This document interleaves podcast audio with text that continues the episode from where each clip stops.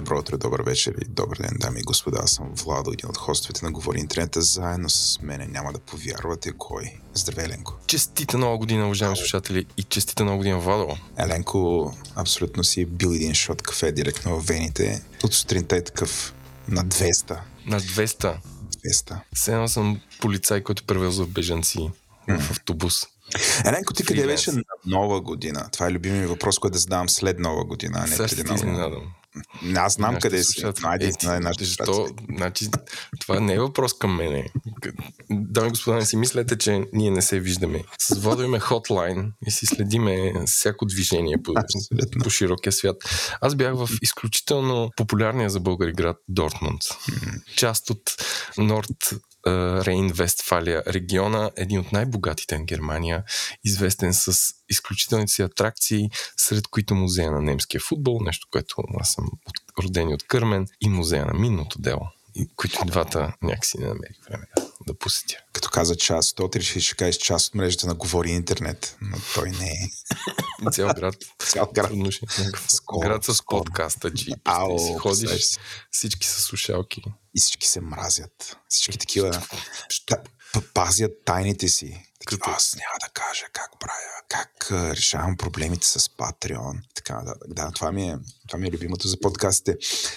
Да обявиме нашата тема. Говорихме Темата. си с, с господин Иван Гинев, който доста време ни е гостувал, ходеше и марсуваше по други подкасти и записваше с а, всякакви теми, свързани с карти Таро, но ние му казахме пич, пич, дюд, мамен, защото сме такъв а, чичачески подкаст. Бро. Бро, бро, ела да запишем за шрифтовете. И той, ко? Да записахме един епизод, който м- основната тема е, що правим шрифтове, що се налага да правим шрифтове през 2022 тогава и 2023 вече. А мисля, че се получи доста интересно, поне ако се доверяваме на нашия редактор Димитър Панатов, който а, е първият човек, който слуша тези епизоди, след като ние ги запишем, за да чуете самия разговор, превъртете около час напред и тогава почва темата. По същество до тогава, да знаете, ако сте нови в нашия подкаст, с Еленко си говорим за новините, свързани с технологии тук и отвъд от океана. Напоследък е основно отвъд океана, но имаме временен, временна забрана за новини, свързани с Илон Мъск. Така че очаквайте нашата полова как да кажем, селекция. Също така да говорим какво сме си купили и преди всичко това да се случи, обаче си говорим за това на кой искаме да благодарим. Ние искаме да благодарим на всички наши патрони. Това са хората, които подпомагат Говори Интернет и мрежата на Говори Интернет. Хора, супер много ви благодарим, че продължавате да го правите. Това имаме а, патрони, които го правят от първия ни сезон до сега. Поклон за вас. А, също така, ако искате да станете патрон и след 10 години с Еленко, така да ви благодарим по същия начин. А, това е изключително лесно. Отивате на сайта ни говори-интерnet.bg, се към се говори-интерnet.com и там има един бутон Patreon. Цъкате го и се озовавате в чудната страна на Patreon. Там е супер лесно. Избирате си тир. Нашия тир е приятел на шоуто ГИ, не само. Но ще видите останалите подкасти, разбира се. Също така искам да благодарим на една камара компании. Тук сега е до корпоративното животно Еленко, което ще благодари на всичките компании. Давай корпоративно животно. А, да, аз нали съм многодишно настроение. Искам да, да, да благодаря на компаниите, които ни подкрепят, а, да завършим нашия сезон, който ние доста така мъгляво сме обявили, че правим за сезони и си вземем една малка почивчинчица началото на февруари. Но ако искате, как се казва, да, а, такова призив към нови компании, които бих искали да работят за нас през ще кажа далечната през 2023 година. Добре сте дошли да ни пишете на info.говори-internet.com и в този момент безкрайни благодарности на SiteGround, които ни хостват сайта и са супер готини и а, спонсорират български отбор по Freeride, с които сме направили отделен разговор, който сигурно ще изучим следващата седмица.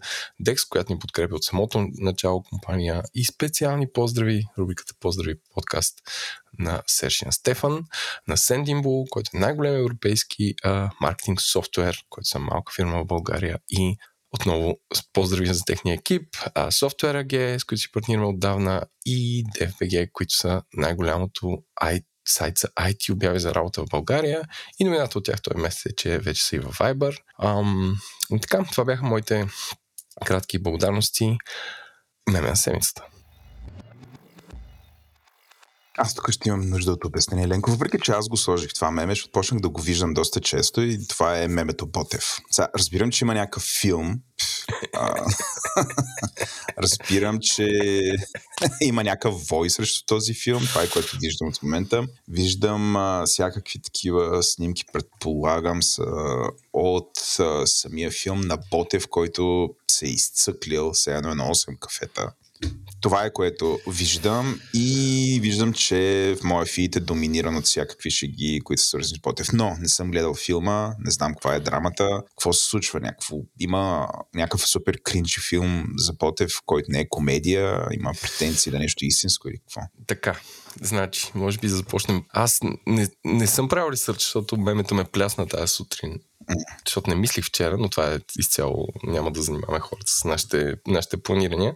Така, а, режисьора на Ботев а, се казва Максим или Максим Генчев, а, който е а, също така известен с филма Дякон Левски, който беше 4 часа и аз продължавам да не познавам човек, който го е гледал, защото имаше един скрининг в Карлово. И това е един човек, който снима филмите по изключително най-българско възможно кринджи начина. Мисля, че няма нужда да ти описвам повече. Ти като изгледаш трейлера, ще получиш представа е така, за какво става въпрос. Но това е филма, за който чийто патрон е кмета на Карлово. Сега как okay. кмет на град в лично лице е патрон, той също така участва в този филм. Тоест той за едно плащани пари да участва в някаква роля и може би има някакъв патриотичен маркетинг обвързан с цялото това нещо на града. Там ли беше гол, не голото хоро, ледното хоро? И беше ли в Калофер? В, е, Карлово Калофер, не знам. Сега трябва да отивам да се факт ще не пишат двойка, защото сега ние си, ние си говорим и хората си стискат телефоните, ще ги щупят всеки меч. Как те толкова ли се научиха къде е това гол хоро, след като има на кавара на сайта. А, мисля, че е Калофер. Калофер. А, така, то филма е как да кажа, съдейки по реакциите, защото аз си го пуснах по БНТ, е изключително тъп. Филма беше направен миналата година, като премиерата беше на случайната дата 3 март. След това имал премиери в Лондон и в Германия, нали? но той не е, не е вървял много по кината. И съответно, когато един филм такъв се пусне и не, не се гледа, се тая. Но филмът беше излъчен по БНТ. И тогава изведнъж всички видяха що, за какво става въпрос. Идея си няма как е финансиран този филм, но всички се възмутиха в фейсбук групите. И съответно става този цикъл, където някой човек се възмуща от даден филм, а, медиа хваща и прави любимия ми жанр дописка по фейсбук статус, изведнъж този филм е на, на масата в а, един малък балон от хора, които смятат, че разбират от изкуство и че едва ли не те са обрани след като някой е направил този филм с техните пари. Сега, не знам как... филмаджи или са това? Кое? Филмаджиите. Българските. Ами не филмаджиите, но как да кажа, фейсбук анализатори. Armchair ага, quarterbacks, както се казва. Okay. Седиш и гледаш. Според Ботев, това е най-добрият му филм. Сега зарекал се е да прави а, а, филм за Третото българско царство, там за Ивана Сен. Mm-hmm. Според мен Генчев трябва да е притеж... В смисъл, може да му пишем, че притежава Васил Лев... Левски Extended Universe. В смисъл, че той ги фаща като Марвел и, и развива, изкривява много нещата по, по неговата история, като сега през януари излиза друг филм, какво беше за тайната Рако... на буквите. Раковски, който... примерно. Не, не, не, за, за азбуката. Ага. Който съдейки по трейлера наистина е такъв висок бюджетен, така че има някакъв ревайвал на български исторически филм, а, който всички по един или друг начин страдаме. Аз буквално пуснах този филм, видях една сцена край една стена, видях как са облечените хора и как говорят и просто ми стана лошо и не можах повече от две минути, въпреки че беше стриминг on BNT. А такова натъжи ли се, като видя сцената? Не, не се натъжих, просто си как защо всички филми изглеждат по този начин и звучат по този начин и, и продължих нататък да гледам тъпи YouTube видеа, които бяха по-добре. Моята теза е, защото всичките актьори и всички, които се занимават с филми, по някакъв начин са занимавали с театър. И всъщност това е екранизиран театър, в който всички викат, държат се неестествено. Така е, да. Това е една от моите теории. Аз нали знаеш, че аз съм владал с теориите. Не, не, то, то, Нали, то, тук може да натисна моето любимо копче, че театър и киното в Съединените щати са се разделили още през 30-те години миналия век, когато едни са отишли в ЛА да правят кино, другите са останали mm-hmm. да правят театър. И театъра е по-висше изкуство от киното, но тук някакси се опитва киното да е по-висше изкуство, защото се правят по-малко филми. И наистина всички говорят, ето така, сякаш ще променят всеки един миг от този подкаст. И е ужасно. О, Еленко, доста добре ти се получи. Аз така, виж, косъмчетата ми настръхнаха, като извади този аз съм глас. Виж, е, тук ти показвам Не. на камерата. Е. Това показва космичета. Добре, аз се ориентирах, ориентирах За се... Грета Тундберг и, и този бро ще коментираме, защото то също е меме на седмицата. Където се оказа, че е фейк нюс, че са го фанали по пица. Айде да го коментираме и него, да. Айде ти коментирай това. Добре, той... аз не го познах този човек, аз го научих, когато стана Андрю Тейт, нали така? Да. А и аз, и аз тогава се сетих, че това е той.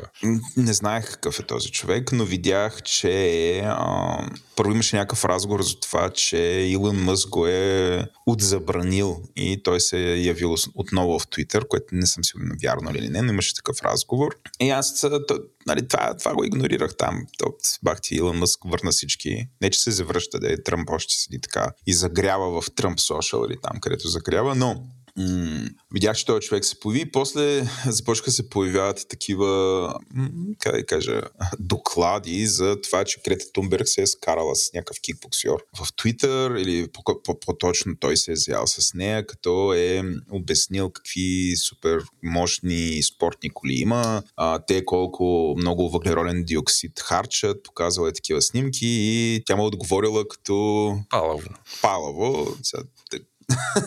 не бих казал по начина по който всички имат представа за Грета Турбгер ще отговори, защото за всички в главата си тя е едно малко момиченце, но тя не отговаря като едно малко момиченце. Общото му казва, че пишката му е малка и да си, а, да си намери живот и да й напише един имейл. Той се чувства, очевидно се тригърва от цялото нещо. Тук става забавната част в която и отговаря с някакво видео, на които му носят а, пица. Сега, аз, аз не знаех, че има някаква драма с това, че всъщност този човек е издирван за трафик на хора. Тоест цялото това нещо се случва, т.е. той пише такива неща, докато бива издирван а, и бива е издирван. разследван. Разследван, да, но явно и издирван, защото а, по пицата откриват, разбират, че той се намира в Румъния, а, известяват а, румънските а, law enforcement, как ще го правим на български, правоналагащи власти, които успяват по пицата да го намерят къде е и а, да го арестуват, което беше веднага следващата новина, което вече стана голямата работа, т.е.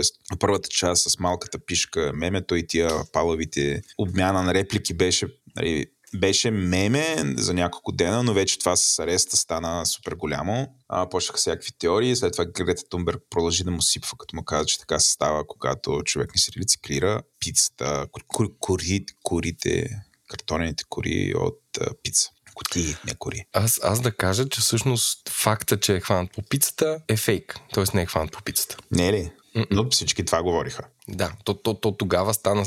Тоест, първо беше смешно, после бахаха и накрая стана още по интернет смешно, защото всички се смятали, че по една пица се го хвана. Да, а, а, защо не е известно? Аз, доколкото разбирам, четейки по темата, е, че по пицата се е разбрал, че също той се намира в Румъния от там. Защото тая верига пица, пица има само в Румъния, на което на Ама аз мисля, че са... Не, аз мисля, че са знаели, че... Но, както и да е, факт чека е, че не е хванат по пицата. Не е хванат по пицата. Но като okay. цяло историята е много смешна. Но мемето е, че е хванат по пицата. Е арестуван. Аз гледам, че той продължава да твитва. Явно или са го пуснали, или има телефон там, където се намира този човек в момента. За съжаление, аз като видях, че, от, че е арестуван в Румъния, веднага реших, че е някакъв... Защото му четох твитовете, той е доста неприятен. to be honest. И му четох а, такива а, изказвания, които е правил напоследък и те са доста гнусни. А, и си викам, в той е някой румънец. Тук и пак, пак сме някакви с румънците, защото нали, ние ходиме винаги бъндълнати с румънците за тяхно нещастие. Но ето тук сега той е някакъв румънец и а, пак нали, някакви е такъв, защото той е някакъв измамник също, нали, въобще някакво алфа машкарство, някакво такова криво разбрано. Абе, а, неприятен. Но, слава богу, се оказа англичанин, нали така? Не знам какъв е. Семията е. А, да, не, не е румъненец, не е българин. За мен това е най-важното. Нали, някакъв такъв супер. Така. Добре, а, изчерпахме го и това, и това меме. Да минаваме към интернет новина на седмицата. Уха, писали сме бая. Аз почвам първи. Еленко, Нью Йорк забрани на учениците, докато са на територията на училищните заведения, да имат достъп до чат GPT. Град или, щат? Нью Йорк City Education Departments. Предполагаме града. Освен ако щата не се казва Нью Йорк Сити, но предполагам не е така. Щата е Нью Йорк Стейт. Но да, забрани, защото страха е има два страха, два страха, две страхове, два страха, а, които са свързани с GPT, че едното ще си пишете сетата или домашните, с, използвайки тази технология. Второто, което е, че вътре а, от текста, който се генерира, а, често влизат неверни факти, които децата просто приемат за истина, защото приема, че всъщност се си водят разговор с истински интелект, интелект нищо, че е изкуствен и той не лъже. Но явно лъже. Нещо, което ние засегнахме доста дълбоко в епизода ни за чат-ботовете само преди няколко седмици. Ако сте го изпуснали, да ти го чуете. Та, почнаха да се случват този вид осложнения. Това е първото нещо, което виждам в тази посока, затова реших, че е достойно за нашия, нашата селекция в този подкаст. Еленко, ти какво мислиш по въпроса? Ами, от една страна очаквано, от друга страна не знам как ще а, не знам как ще повлияе това нещо, как, как ще го енфорснат. Защото според мен работата на всякакви такива институции, университети е да имат топла линия, да използвам този български превод с, а, а, с този софтуер, по който да разбират кога нещо е ползвано и кога не е. А не да, не да забраняват използването, защото така всички ще първо ще научат какво е това, и второ ще го ползват, защото е забранено. Mm-hmm. И, и аз съм фен на такъв тип а, неща, но и нямам отговор как да се реши проблема. Но... Това е малко като да забраниш калкулаторите. В смисъл, рано или късно става част от забранени. Много често са забранени по време на изпити. Абе, а, виждаме класическата ситуация, в която появява се нова технология, вместо нали, да се мъчим да се адаптираме спрямо нея, ние просто я забраняваме, мислики си, че това ще се размине, ще си замине, а истината е, че такъви технологии ще останат.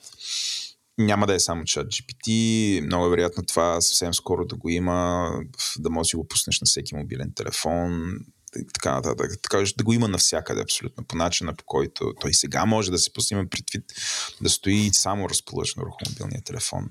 Това е за вас, които обичате да а, черепиквате всичко, което аз казвам. Но а, на мен инстинктивно ми идва нали, да, да кажа, о, това е супер голямата пътия, не може да се забранява така. От друга страна е разбираемо, що се опитва да го правят.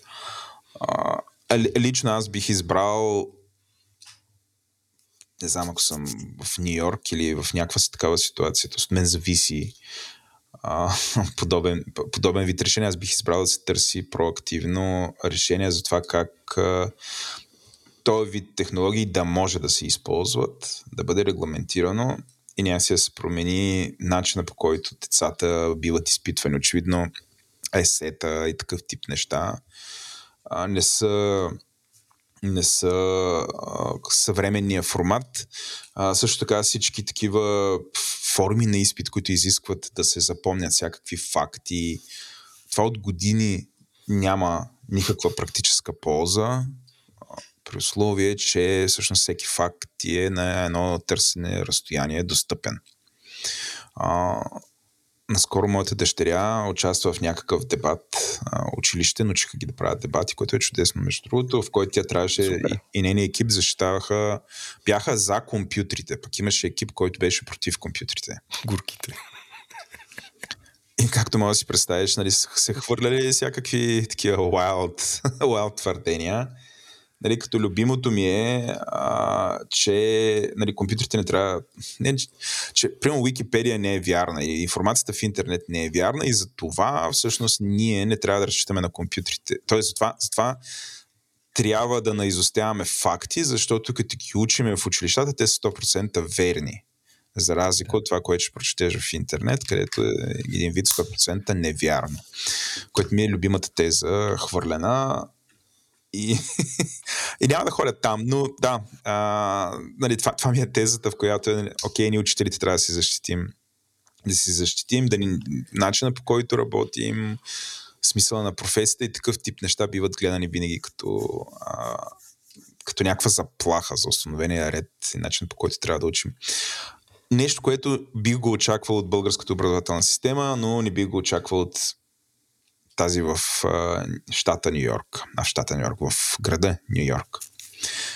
Както и да е, Early Adopter, кажи твоите коментари.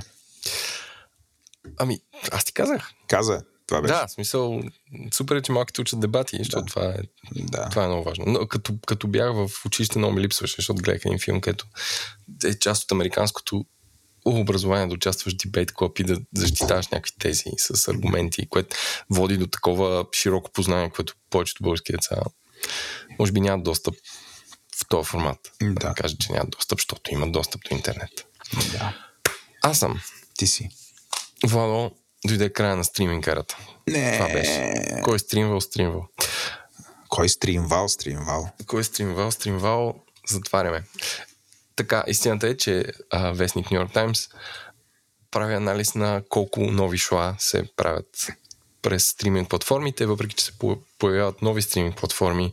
Аз наскоро разбрах за а, Paramount Plus, последната последната платформа, в която нямам акаунт, а, където контента на Paramount Pictures се стримва, но както и да е, за първи път са поръчани по-малко шоута от а, HBO, Netflix, Amazon, а, с малко изключение на Apple, които са поръчали повече, но те самите почват отскоро, така че е нормално да имат някакъв ръст. Но всички казват, че накратко от тук нататък ще се поръчват по-малко качествени шоа, отколкото безкрай безумия, които може би най-много се появяват по Netflix. Ам, статията в New York Times има подробен анализ на това колко и какви се ам, поръчват. шоута се поръчват, а, колко е колко успешно и как всъщност самите стриминг платформи в момента се фокусират повече върху приходи, а не да наблъскат нещо за шоа, като се надяват, че това ще хване хората. Mm-hmm. Като една част от приходите са включително да има по-малко споделяне пар- пароли. Както видяхме, Netflix пусна в Штатите и в Англия ам, как се казва план, да не кажа тир, с реклами, който не вървял добре, т.е. малко хора са си, са си купили този план. А, и така, да става интересно. Надявам се това да се покачи качеството. Mm. Ами, аз приветствам приветствам това. А, защото човек почне не пускам Netflix. Вътре много рядко има нещо, което е смислено, а има доста контент. Да, доста, доста съдържание се качва. Има, да, излиза ново и ново. Нямам идея как. Винаги съм се задал, добре, как им излиза сметката на тия хора. Наистина ли има хора, които го гледат това и го намират за струващо си да инвестираш, то не е малки часове. Обикновено ам, епизодите са по час. Нали, имаш 10 епизода. Нали, кой иска доброволно да го прави това? Трябва да си много, много закъсал. А, и слава богу, а, а, нали, тая рецесия и това желание на всички да оптимизират разходи в момента по някакъв начин а, се отразява добре на как да кажа, на стриминг услугите, а, защото а, ще, не знам, ще преосмислят а, начина по който те а, продуцираха такъв вид съдържание. Което е добре според мен и се надявам парите, които им останат все пак да продуцират, да ги изхарчат по някакъв по-разумен и смислен начин. А, за мен най-добри, най-добре се справят HBO и с двете неща, и с рязането на спирането на неща, които не са смислени и с продуцирането на доста смислено собствено съдържание. И още и селекцията им е а, много добре направена. Овика, че ли понякога предобрят, защото такива а, шоута, които аз харесвам, отпадат. Например, Кой, например? Отгледани от вълци. след сезон Ага. 2. Нали, то тък му започна да става мега интересно. Наистина мега интересен втория сезон. След втория епизод става супер интересен. И то отпадна. А, Netflix също позатварят неща. А, например, спряха обявиха, че няма да има втори сезон на 1899. Нещо, което ние, а, по-скоро аз тук ревюрах в този подкаст. Шоу, което според мен е доста смислено и си струваше, но явно доста хора не са стигнали до края. А, въпреки това е явно имало пък пари за а, Witcher Blood Origin, мисля, че се казва, където нали, коментарите за това са толкова разтърсващи и обратната връзка е толкова разтърсваща. Но да не ходим там. Това беше шоу по, по книга, а не по играта, която е по книга. По нищо не е. В смисъл, Нищо, няма окей. оригинален По материал. фентази. Просто използва името, което е аз бих казал, че е гнусно. Защото е, ми той, той е измамен. Това е такова AI генерирано. казва ти, това ще е за Witcher и хората някакви, дето харесват Witcher, отиват и то няма нищо общо с това. Нали, той е някаква, не знам как, той е някаква, някаква примамка. Е. Това, че му слагат името Witcher е примамка. Няма нищо общо. Случва се много, много години преди събитията, които са и по играта, и по книгите. Няма общи герои, няма нищо. Автора не е писал, няма source материал, няма книги. А, но това се кръщава The Witcher и естествено нали, кринджа с Ботев е малък. И това нещо, това нещо въпреки това се е случило и са изхарчени немалки пари. А, за съжаление, нали, тая вселена на Вещерът, да си го кажем на български, която Netflix имаха правото да я а, развият и имаше там големи очаквания, че това ще бъде Game of нали, фентази, фентазито на Netflix, което да е отговор на всичко, което HBO има в тая част, както и това, което Amazon Prime прави в тая посока. Тотална издънка. Тотална издънка. Оплака ли си о, болката от Witcher? Оплаках си. Кажи си ти сега. Да, аз да дам, на, да, да дам такъв кредит на Apple, че са новото HBO, че шоата, които те пускат, в смисъл, по-скоро са добри. Да, пускат много малко. И те, малко да не е лесно, смисъл. iPad и стриминг платформа. А, беше по подкасти, тук се правят. Каладан Ленд. Добре. А, ху, аз съм сега. А, Еленко, отдалечената работа ще промени американските градове. Бум. Как? Как, Как? Владо? Как ще ги променим? Бързо? Бързо, който е ходил в американски град е забелязал, Така. че центъра... Центъра не е реален център. Да. Да. В повечето. Той има и небостъргачи, които са, обикновено са офис сгради, но ако се разхождате между тях, няма видите хора. А, реално това ги прави. А, центъра е някакво място за бизнес и което след определени часове на практика опустява. И ти се разходиш между тия небостъргачи и някакво правиш и нищо не работи и е супер странно. И ти трябва кола. Ти трябва кола, задължително ти трябва кола. Това, това, това е на път да се промени. Поне ако вярваме на А Нью какво ще има баристи заведения и, и малки улички с кафета и детски градини, не детски, как казва, детски а, катерушки, ще има деца и, и, и семейства.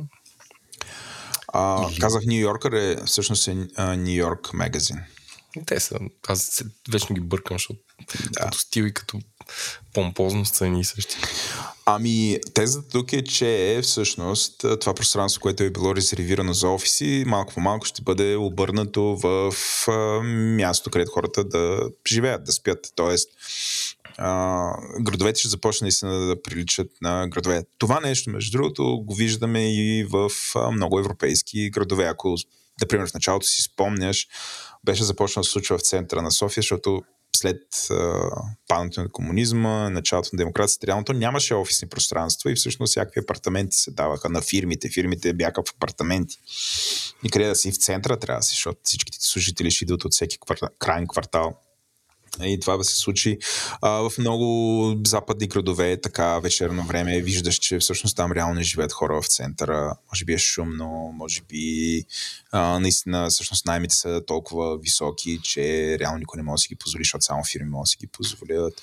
Така нататък и така нататък. Но тезата е, че а, това ще се промени. А, статите съм е споделил, ако ви е интересно, има може да я прегледате, защото има доста интересна статистическа информация за това. Всъщност, това част от американското население работи от вкъщи, плод twist 29%, а, а, което всъщност е доста. Тоест, а, нали, ние си казахме, окей, ще мине това нещо с пандемията всъщност всички ще се върнат. Не. А, а, няма да е. Ня, не са се върнали и това налага тая промяна, но както да има доста, доста цифри, а, които може да, а, да разгледате. А, също, айде, финална цифра, която искам да кажа тук е, че 47% от офисите в момента са заети в Штатите която излиза от тази статия. така че да, прегледайте, а, да видим дали наистина ще има някаква промяна. Аз често ти кажа, пф, по-скоро съм за. Според мен е, този вид а, градове, в който център спира да има функцията на център и се превър, превръща се просто в бизнес място, разрушава, разрушава по някакъв начин този вид общества. И в крайна сметка тия градове нараства престъпността, хората са по-отдалечени, дехуманизирани, на никой не му показва общите пространства, или няма общи пространства. Може би, не знам, твой любим град в кавички, Лос-Анджелис е един от най-добрите примери в тази посока. Но човек, аз съм се разхождал в центъра на Майами между небостъргачите и е... Сигурно е същото. А, без наркоманите по улицата. Там мисля, че е доста по-безопасно, но е, като, не знам, смисъл, като турист. Има една малка уличка, която е страни от центъра, която те водят като туристическа атракция, за да видиш нещо, което прилича на град. На практика това е Майами. Отвратително е. Никой нормален там. Дали ходиш буквално по улицата с километри, шанса да видиш пешеходец много нисък или по-скоро има някакви хора да тичат, такива като те тичат. Тичат като придвижване, което е нали, голяма мода, защото така мога да намериш време. Тоест камютваш, тичайки към работа. Слушайки подкаст. Слушайки подкаст, нали? Това е супер модерно. А, и така, това е, това е новината от мене. Айде да се оправят американски градове, че да идем най-после. Да, бе. Че иначе не, нищо. Не искам. Кръка ми няма стъпи. Да, бе. Ти... А, така, медиа, компанията TikTok така. А, се оказа, те се чуят как да я забранят щатите. Не знам дали, защото Twitter и Facebook има много силно лоби. А, но се оказа, че е шпионирала дали служители на компанията са били на едно и също място с журналисти от Forbes. А, като по-предния скандал беше, че а, TikTok е шпионирала къде са и какво правят държавни служители което доведе до това президента да, за, да издаде указ на 3 милиона или колко там държавни служители, агенции и администрация да не ползват този ап на личните или на служебните си телефони. Така че американската държава се е заела да позабрани или поне да ограничи влиянието на TikTok в самата себе си, докато толерира собствените си мрежи, едната от които е собственост на малко от човек, чието име няма да споменаваме. А другата, аз даже направо мога да мина към следващата ми новина. А, тази седмица разреши иска към нея, т.е. Фейсбук разреши иска за а, изтичането на данни към Кембридж Аналитика на сумата от 725 милиона а, долара, което е почти 1 милиард. И аз все пак, за да направя малко ресърч, отворих последните им earnings или каквото, докладват към своите акционери. Истината, че а, не можа да разбера колко са им приходите на годишна база към тази дата. Знаем, че спадат, но те имат 41 милиарда, 42 почти милиарда долара кеш. А, Фейсбук. Така че 725 а, милиона е почти нищо за тях. Да. А, само като чуеш колко кеш имат, нали си кажеш, абе, тази компания трябва да е по-високо оценена, защото абе, виждаме а, спана цената им на, на борсите и също тази компания вече продължава да печата пари. Въпреки всичките тия глоби, турмоз, Еми, инвестиции, много, не. Пак 500 Глобяват ги. Чат-пат се случва, им чувствам, че постоянно. Но, окей. Ти обичаш, обичаш такива санкции. Google не са ли глобявани наскоро за нещо? Apple не са ли глобявани наскоро за нещо? Е, не, не са. Ще я ти кажа. Трябва да намигваме. Ги глобете ги тия хора. Е, чакаме сега. Apple ще ги глоби Европейската комисия. да, според мен е супер такова сериозно перо. Markets Act. Точно така. А, супер сериозно перо в бюджета на Европейския съюз са глоби на такива компании. Наточили с такива. Не създават работни места, крадат економиката, нарушават копирайта. Няма проблеми. Поне ще си ги глобяваме обратно. Финално от мен Еленко, ти знаеш, че аз съм голям защитник на правото на това аз и ти през уикенда да лежим под телефоните си и да ги поправяме. Като едно време, както нашите... Знам, че имаш поялник и а, обичаш така. да си, да си смееш батерията на пиксела. Абсолютно. Обичам да го правя това. И не съм единствен. Така. Не съм единствен. Ти също Стана ли уикенда, дами и господа, Еленко слага, слага анцуга, слага една шапчица и ляга, ляга под слага, таблета. Слага челника, слага, челника пуска, слага очилата. И почва, почва да ремонтира джаджите, които има вкъщи, което последните години ставаше все по-трудно и по-трудно, но една добра новина отвъд океана за такива като нас. Ех. Ех. А, а, в Нью Йорк е една идея по-лесно това да се случва.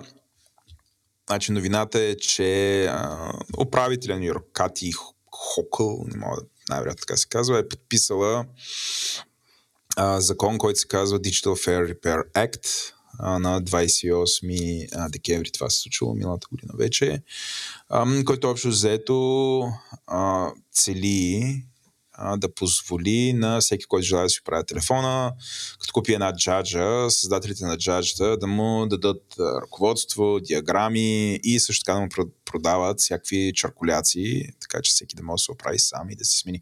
А, което, нали, преди малко като, като казах, че м- един от бизнеса на Европейския съюз да налага глоби, а, бих казал, че такъв тип а, а,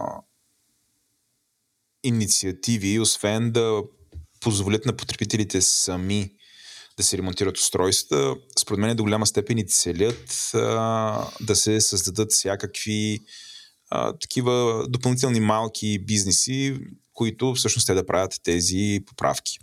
И така, а, извън а, екосистемата, в която всичко е централизирано, имаш 3-4 големи производители на джаджи и само те могат, нали, официалния сервис, само те могат да ги пипат тия джаджи нали, някакси покрай джаджите ще се появи една доста по-богата екосистема и ще се върти един по-различен бизнес. Също това а, би създало конкуренция и би налагало, би сваляло предполагам цените, цените на услугите, разнообразието, хората биха си избирали такъв вид доставчик много по-лесно, така че а, не е просто аз и Еленко да залегнем под айфоните и под пикселите да ги ремонтираме през уикенда, нали, според мен се цели този вид монопол върху поправките да бъде поправен и това да създаде всякакви такива допълнителни благини.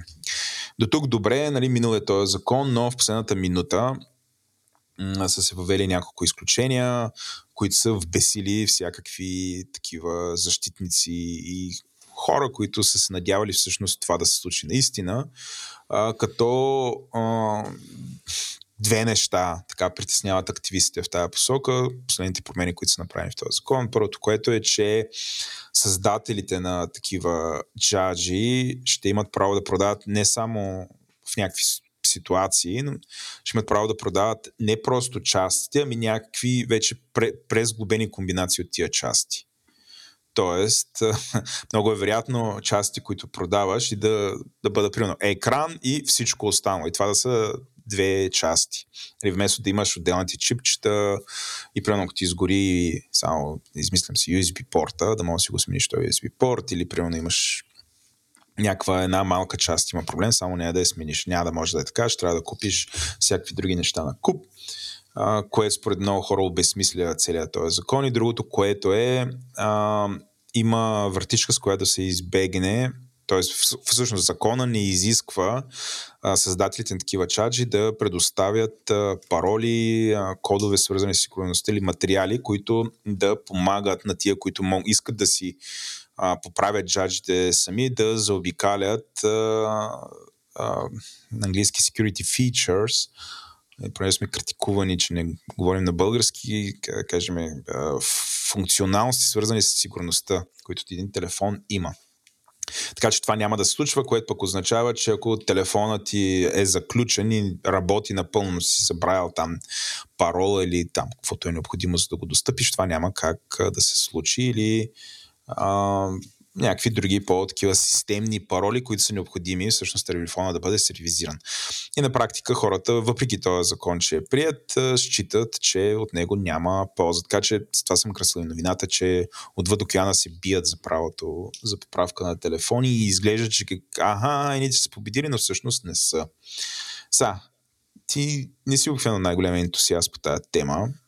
Какво е твоето мнение? Като записваш подкаст и не знаеш колко често си споменал нещо преди и сигурно ставам досаден на хората. Ама според мен сме стигнали до някакъв етап в електрониката, където айде до сега да речем, че нещо е можело да се ремонтира, да речем, далеч сме от мисълта, че батериите на телефоните ще са сменяеми както на старите Nokia, където даже можеш да си носиш резервна батерия, като изтече едната отзад капака да се отваря лесно и да сменяш. Като това се е функция на мини, мини, а, миниатюризацията на устройствата. А, и сега ти като се замислиш един екран, че имаш а, един слой, който е тъч, другия, който е а, как, как да кажа анти... В смисъл, че толкова много се миниатюризират нещата, че един прост човек с а, отверки и 5-6 инструмента много трудно ще може да си поправя каквото и да било. Въпреки, че карат чрез регулации различни а, производители на устройства да публикуват схеми, да продават резервни части. Ти само, примерно, като отвориш сайта на Apple, където те участват в тяхната репер програма, той е толкова направен, толкова изглежда супер шано. В смисъл, че те не искат хората да правят това. Може би ще отпечелят допълнително като ам, чарджват за поправяне на устройства, може би, защото не иска да изглежда, че техните устройства се чупят. И не знам, смисъл, от тук нататък ще е все по-трудно. То е хубаво да го има това, но аз честно ти кажа, не мога да си поправя сложни неща. В смисъл, нещо има ли батерия, много трудно ще го поправя. А, искаш ли да можеш? Искам да е сервис да е по-лесен искам да мога да го дам на някой, който може. Тоест, понеже такъв вид инициативи биха гарантирали да има по, по-лесни сервизи, както ти го наричаш, т.е. ти си по-такава по-скоро за. Защото... Е, аз не виждам. Да. Не, не, аз не съм против, да. но казвам, че, че аз и ти като ентусиасти много трудно ще го ще, да, ще да. постигаме тази утопия. Да, нещо, нещо, като се развали с нашите магически ръце да го поправим. Магически да, аз тук да обясня за утопията. Нали, нашите родители са го правили. Това ще не са имали избор. Това е много важно да се знае. Е, да. Никакъв избор. Входа. И, и проблема не е, защото не са имали пари.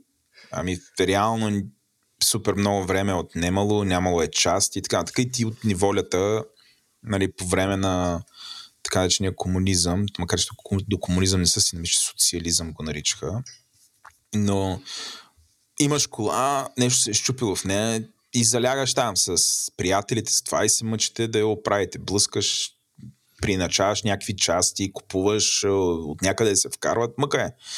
А, а, ай, баща ми ми разказа на... Е, аз съм по оф топика. Разказа ми как в време на комунизма пуснали примерно някакви 200 мазди да се продават в България. И естествено те били изкупени от а, някакви от комунистическата партия. Просто, разбираш, някой внесъл 200 от мазди от елита. Да. Обаче нали, тук няма сервис, няма части, няма обслужване. Какво правиш тази кола? Нали? Ти, окей, ще я покараш началото, супер, върви и така нататък. Ти не можеш да смениш един филтър. Караш го така. Ама на петата година, викаш. На петата година. И викам, добре, какво прави тази?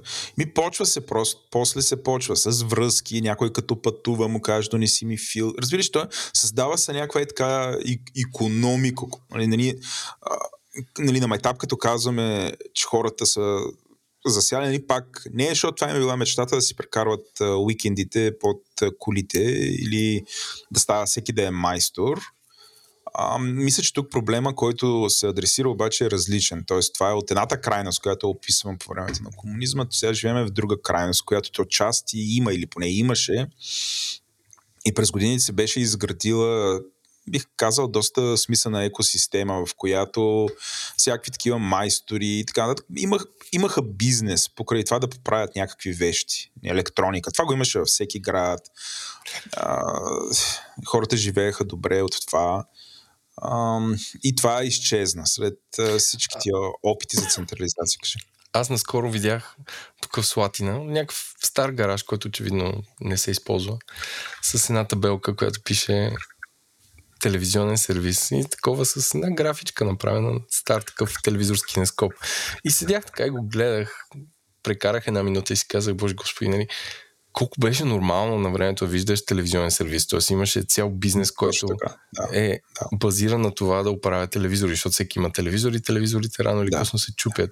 Да. И сега всъщност някой като му се чупи телевизора, Хвърляш го. го хвърля и просто си си взема нов не толкова, защото понякога не толкова, защото не може да го поправя, просто защото излева 4К телевизор или 8K телевизор или, или 60 фрейма в секунда и така нататък. Mm-hmm. И, и така, че, че става като fast fashion, в смисъл, ако ти се скъса чорапа, няма си го закърпиш.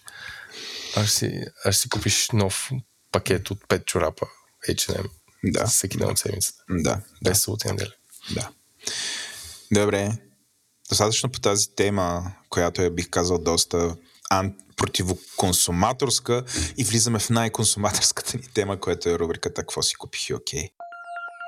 Този подкаст достига до вас благодарение на Viva.com. Viva.com регионален грант е мащабна инициатива на компанията в подкрепа на регионалното развитие. До 11 януари Телекомът набира кандидатури за проекти на граждански организации в сферата на образованието и опазването на околната среда за 8 поредно издание на инициативата. Най-добрите и най-инновативните идеи с потенциал да ангажират местната общност и да решат конкретен проблем в съответния регион ще получат безвъзмезно финансиране от Viva.com до 5000 лева. Общия фонд, който Телекомът ще дари за проекти в 8 издание на програмата е 60 000 лева, а срока за реализация на печелившите концепции е една година. Водителите ще бъдат обявени през март 2023 година. Проектните предложения се приемат само чрез попълване на формуляр за кандидатстване на vivaconfund.bg или в бележките на шоуто.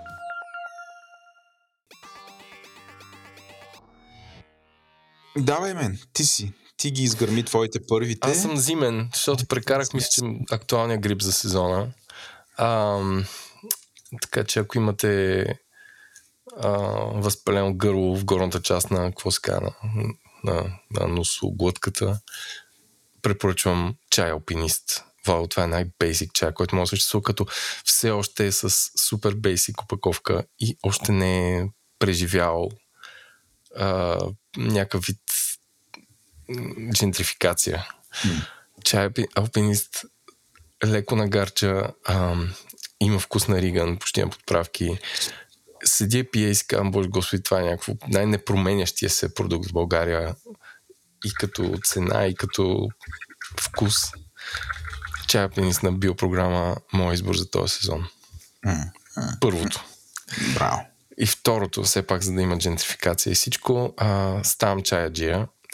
И в град Дортмунд си закупих прана чай, който е австралийски, разбира се, да не си мисля, че е някакъв прост чай, а, който е от жанра ам, ам, а, масала чай, нали, индийското чай се пише, да, а, не е ти, а чай, а, а именно чай с подправки, където има кардамон, а, карамфил, ам, някакъв много специален чай на листа и цялото нещо е потопено в мед и затова не е веган. Те ми чакат четах сайта, сайта на тези хора, но те ме амбицираха сам да почна да си произвеждам масала чай, така че очаквайте в следващия следващите няколко броя, когато мастерирам моята рецепта, защото всяко индийско семейство има своя собствена рецепта и това с чайовете е довело, нали, има дълга история, четах за колонизацията, как е променила консумацията на чай в Индия. А, се смееш. Следващия брой очаквайте Еленко с неговата чикантика масала чай рецепта. Чикън тика е друго. Аз съм водеги индийските манджи, между другото.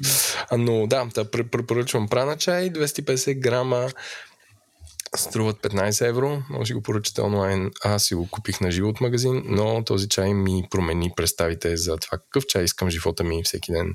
Така че ще се опитам да го произведа сам. Както до сега говорихме за подправ... под поправките на устройства, аз сега ще деконструирам тази рецепта на този масала чай.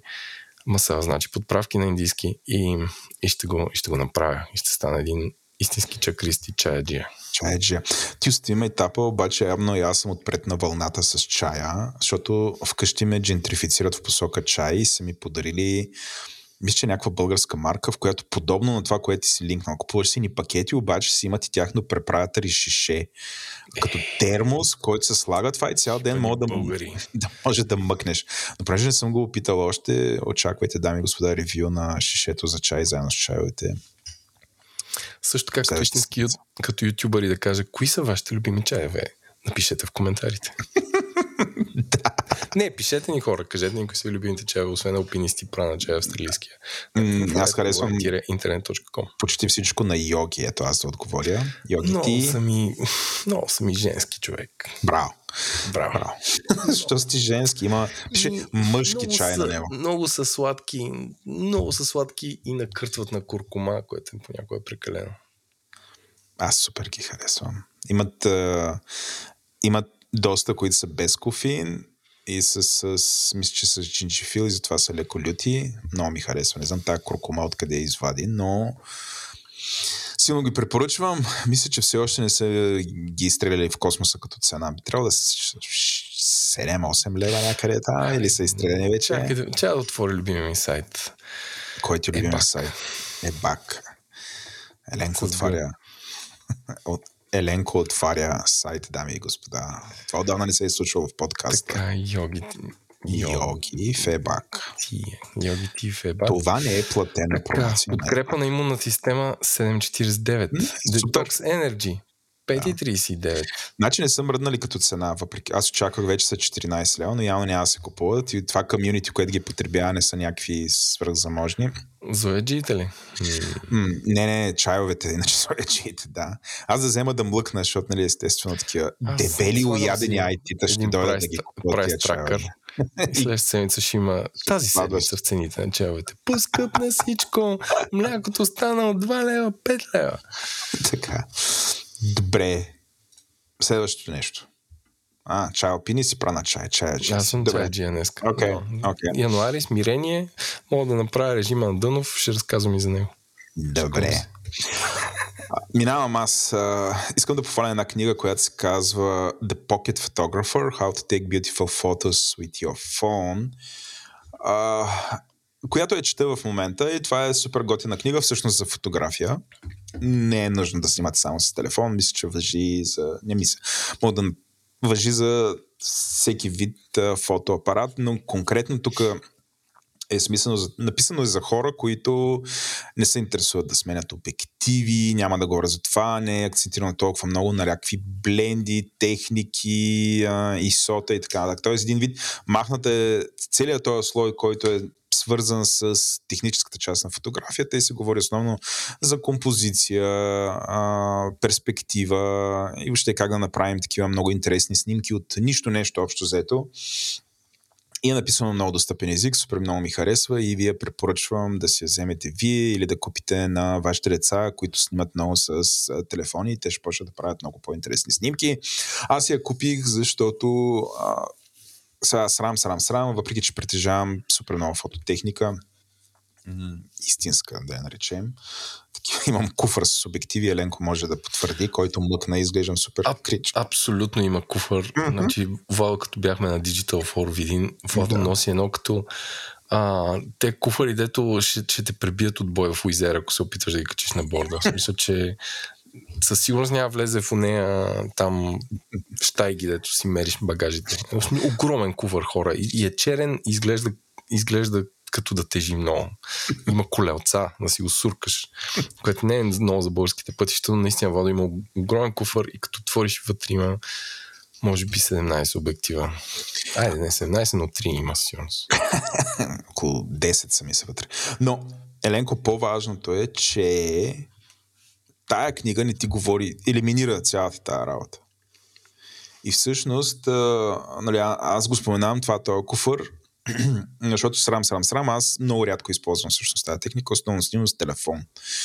Като, нали, правя някакви снимки, основно да документирам къде съм бил, да показвам на семейството. Нали, там няма някакви, семейството няма някакви такива високи очаквания да им показвам снимки с много висока художествена стойност, по-скоро да видят интересни места, на които съм, но а, тая книга с посветена на тази тема, по начина по който е написана, а, със сигурност ще направи моята фотография телефонна доста по-добра. Много вероятно и по принцип фотографията, която аз правя.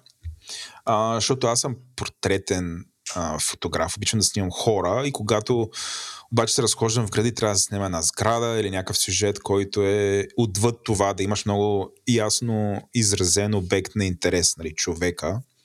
Не бих казал, че снимките ми са толкова добри, колко ми се иска да бъдат. А, и всъщност тази книга е супер готина и ми помага в тази посока, така че я препоръчвам. Това е едно. И другото, което искам да направя, едно ревю на града Дъблин като дестинация за ходене, което не е от най-достъпните дестинации, но всъщност може да бъде доста достъпно. Няма нужда докато сте в Дъблин да изпотрошите една камара пари излишно. Нали, много зависи колко ще пиете, по какви ресторанти ще ходите и така нататък, но а, според мен Дъблин е една от доста подценените дестинации за туризъм. Също е доста приятно, малко компактно, бих казал добре подредено градче, районирано, интересно, а, с компактен център. А, град, до който се ходи, бих казал, достъпно и лесно, защото Ryanair са от, Ryanair са от Ирландия и до там има доста полети. По спомен, по мой спомен, мисля, че имаше два пъти на ден, който е доста. А, полета от Со... Има много ранен полет. Излитате в 6 и буквално в 8 часа местно време сте в Дъблин. Препоръчвам го като място, в което да отидете да гледате музей. Сега това е доста странно изказване. Но а, а, това е от местата, които всъщност хората нямат много, защото примерно никога не е била някаква столица на империя, не са били никога супер много богати. Обаче всичко, което Еленко имат, а, знаят как да го маркетират. Имат една бира, а, не е една бира, и то не е бира, или така нареченото Гинес. Обаче имат го това нещо и покрай него е развъртяна някаква огромна индустрия. Ам, включая самото ходене в а, музея, къде, нали, където е била оригиналната фабрика, е изключително интересно преживание, където съвсем спокойно може да убиете половин ден. Също така, какво друго има Ирландия? Има супер много иммигранти. Затова има супер интересен музей, посветен на ирландската миграция, който аз си мислих, че е някаква Нали, ако това българите го правим, ще е супер мракобесно място, ще е много тъжно, всички ще гледат супер тъжно и така нататък. То е направено, това е един от най-добрите музеи, в които съм бил.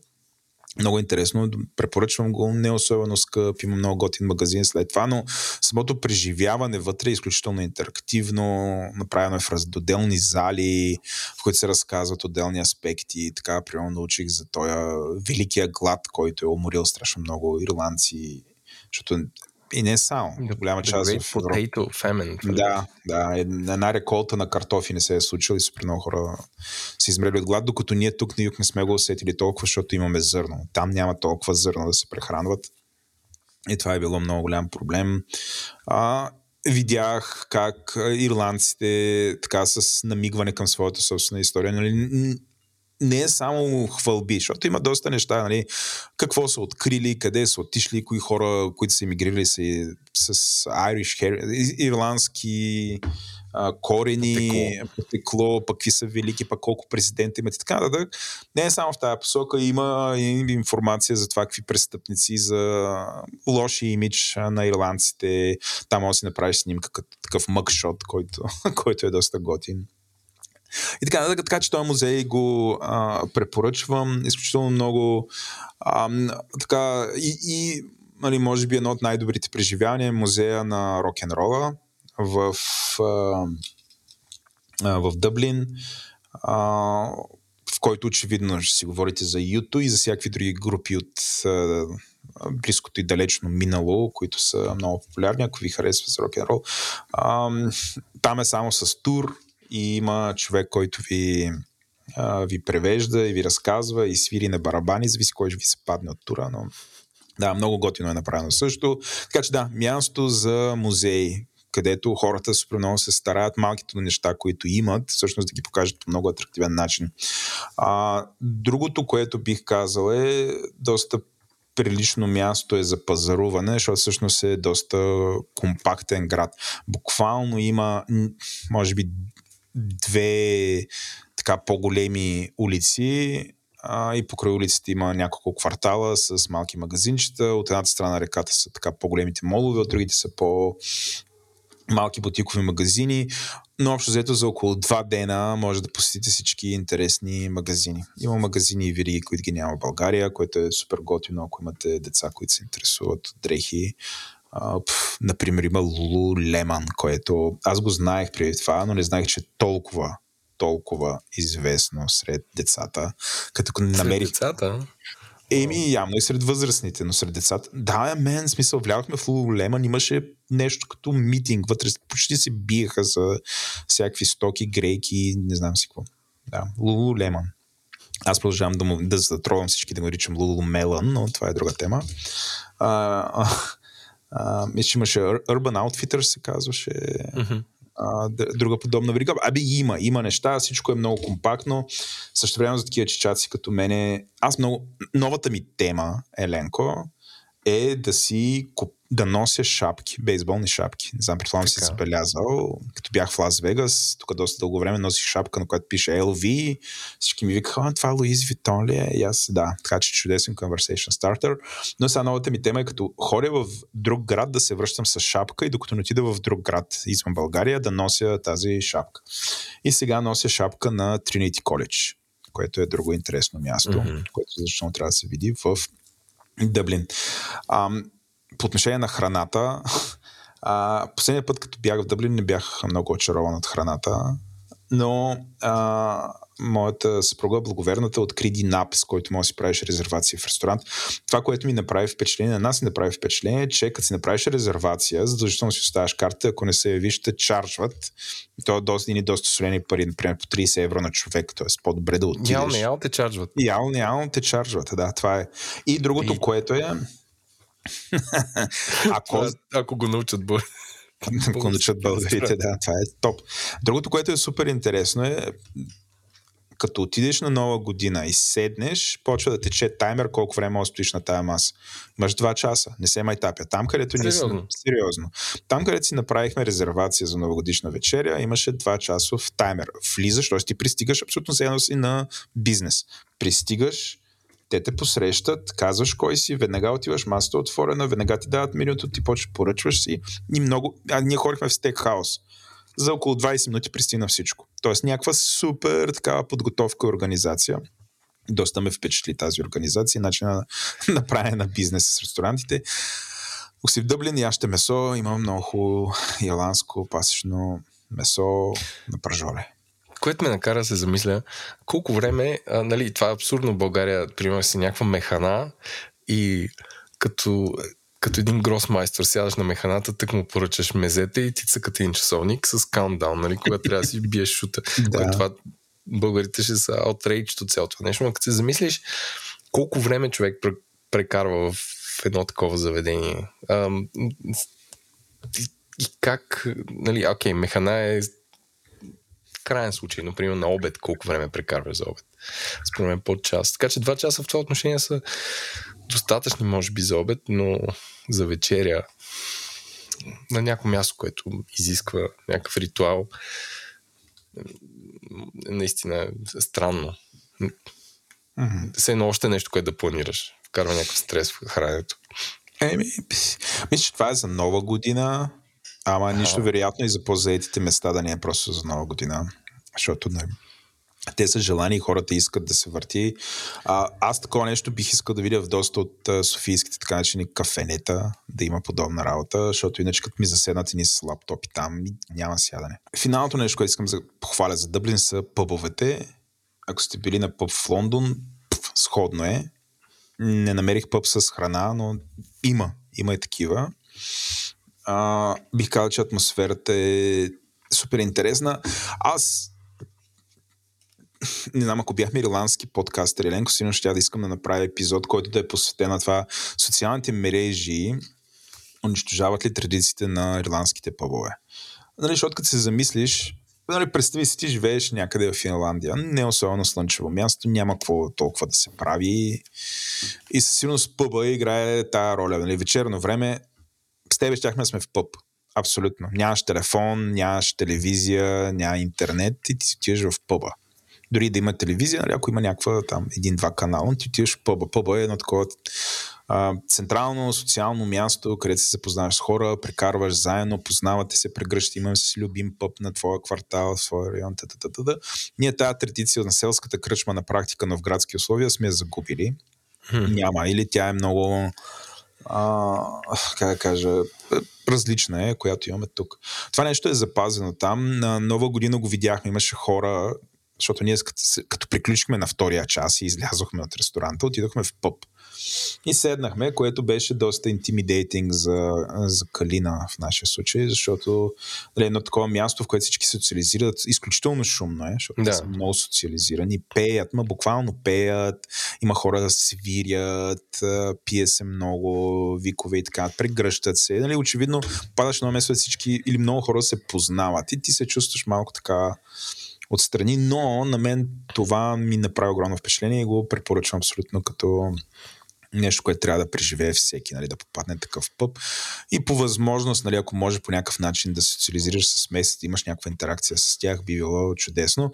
Готвенето в Ирландия е, че всички говорят английски, очевидно.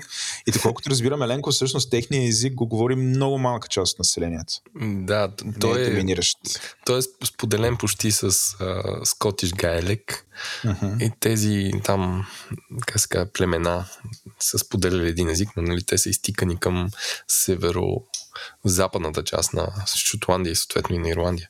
А, аз гледа ли филма Вещиците на Иниш, Ишин Херин, нали, като сме на ирландска тема? Не, не.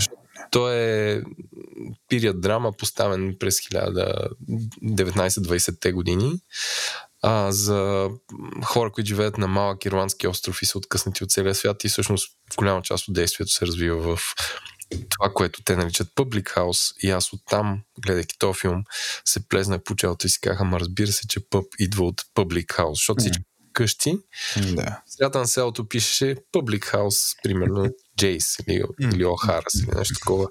И самата идея за едно общество да се гради около обществена къща, т.е. къща, в която всеки може да влезе, е самата идея на пъба, която ти сподели по-рано. И, и реално то е заложено в някакво обществото.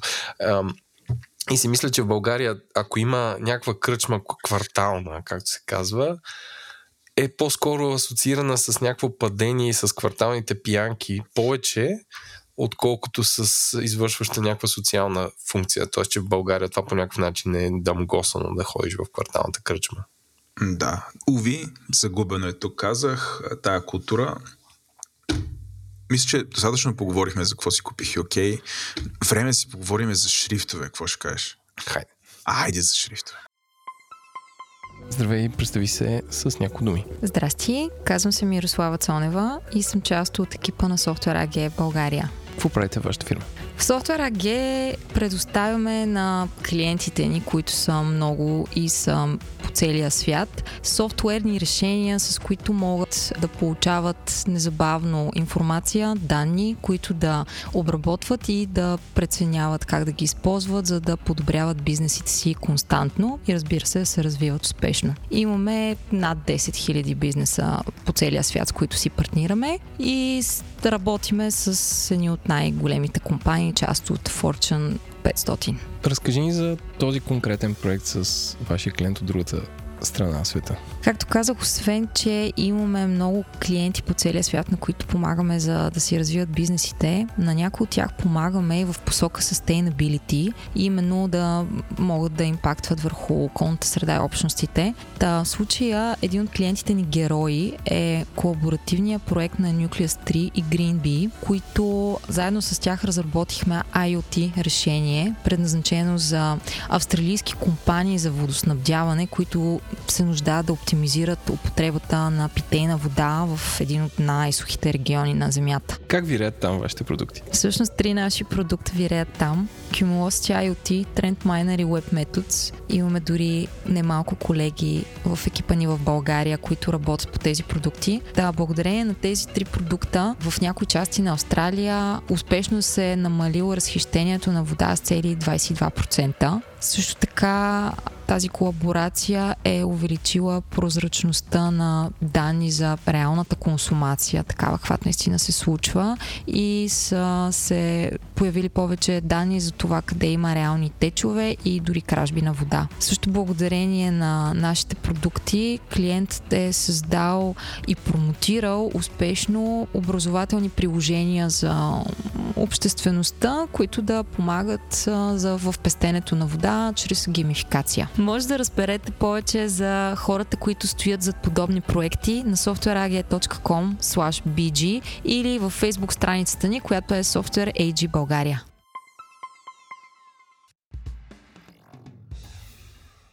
Благодарим ви, че останахте във втората част на нашето шоу. Вече сме с нашия гост. И преди да почнем самото интервю, трябва, няма да съм владал, ако не разкажа някаква история, защо въобще стигнахме до този момент. Съвсем наскоро ам, бях във Фейсбук. Така. да, нечувано. Има ли хора там? Живо ли още? Има. Отвратително е, но и от такъв прелиствам отгоре надгоре, нали, то там ме залива от моя бъбъл, някакви политически неща и така нататък. И изведнъж виждам и такива доста яки постери на в стари филми. Така, бах, какво става? Скъм върху един от тях, почвам да разглеждам и осъзнавам, че всъщност това, моля ти се, е дипломната работа на един човек, с който сме интервюли, мисля, че първи или втори сезон на Говори интернет. Многократен гост на шоуто. Многократен гост на шоуто. Аз съм...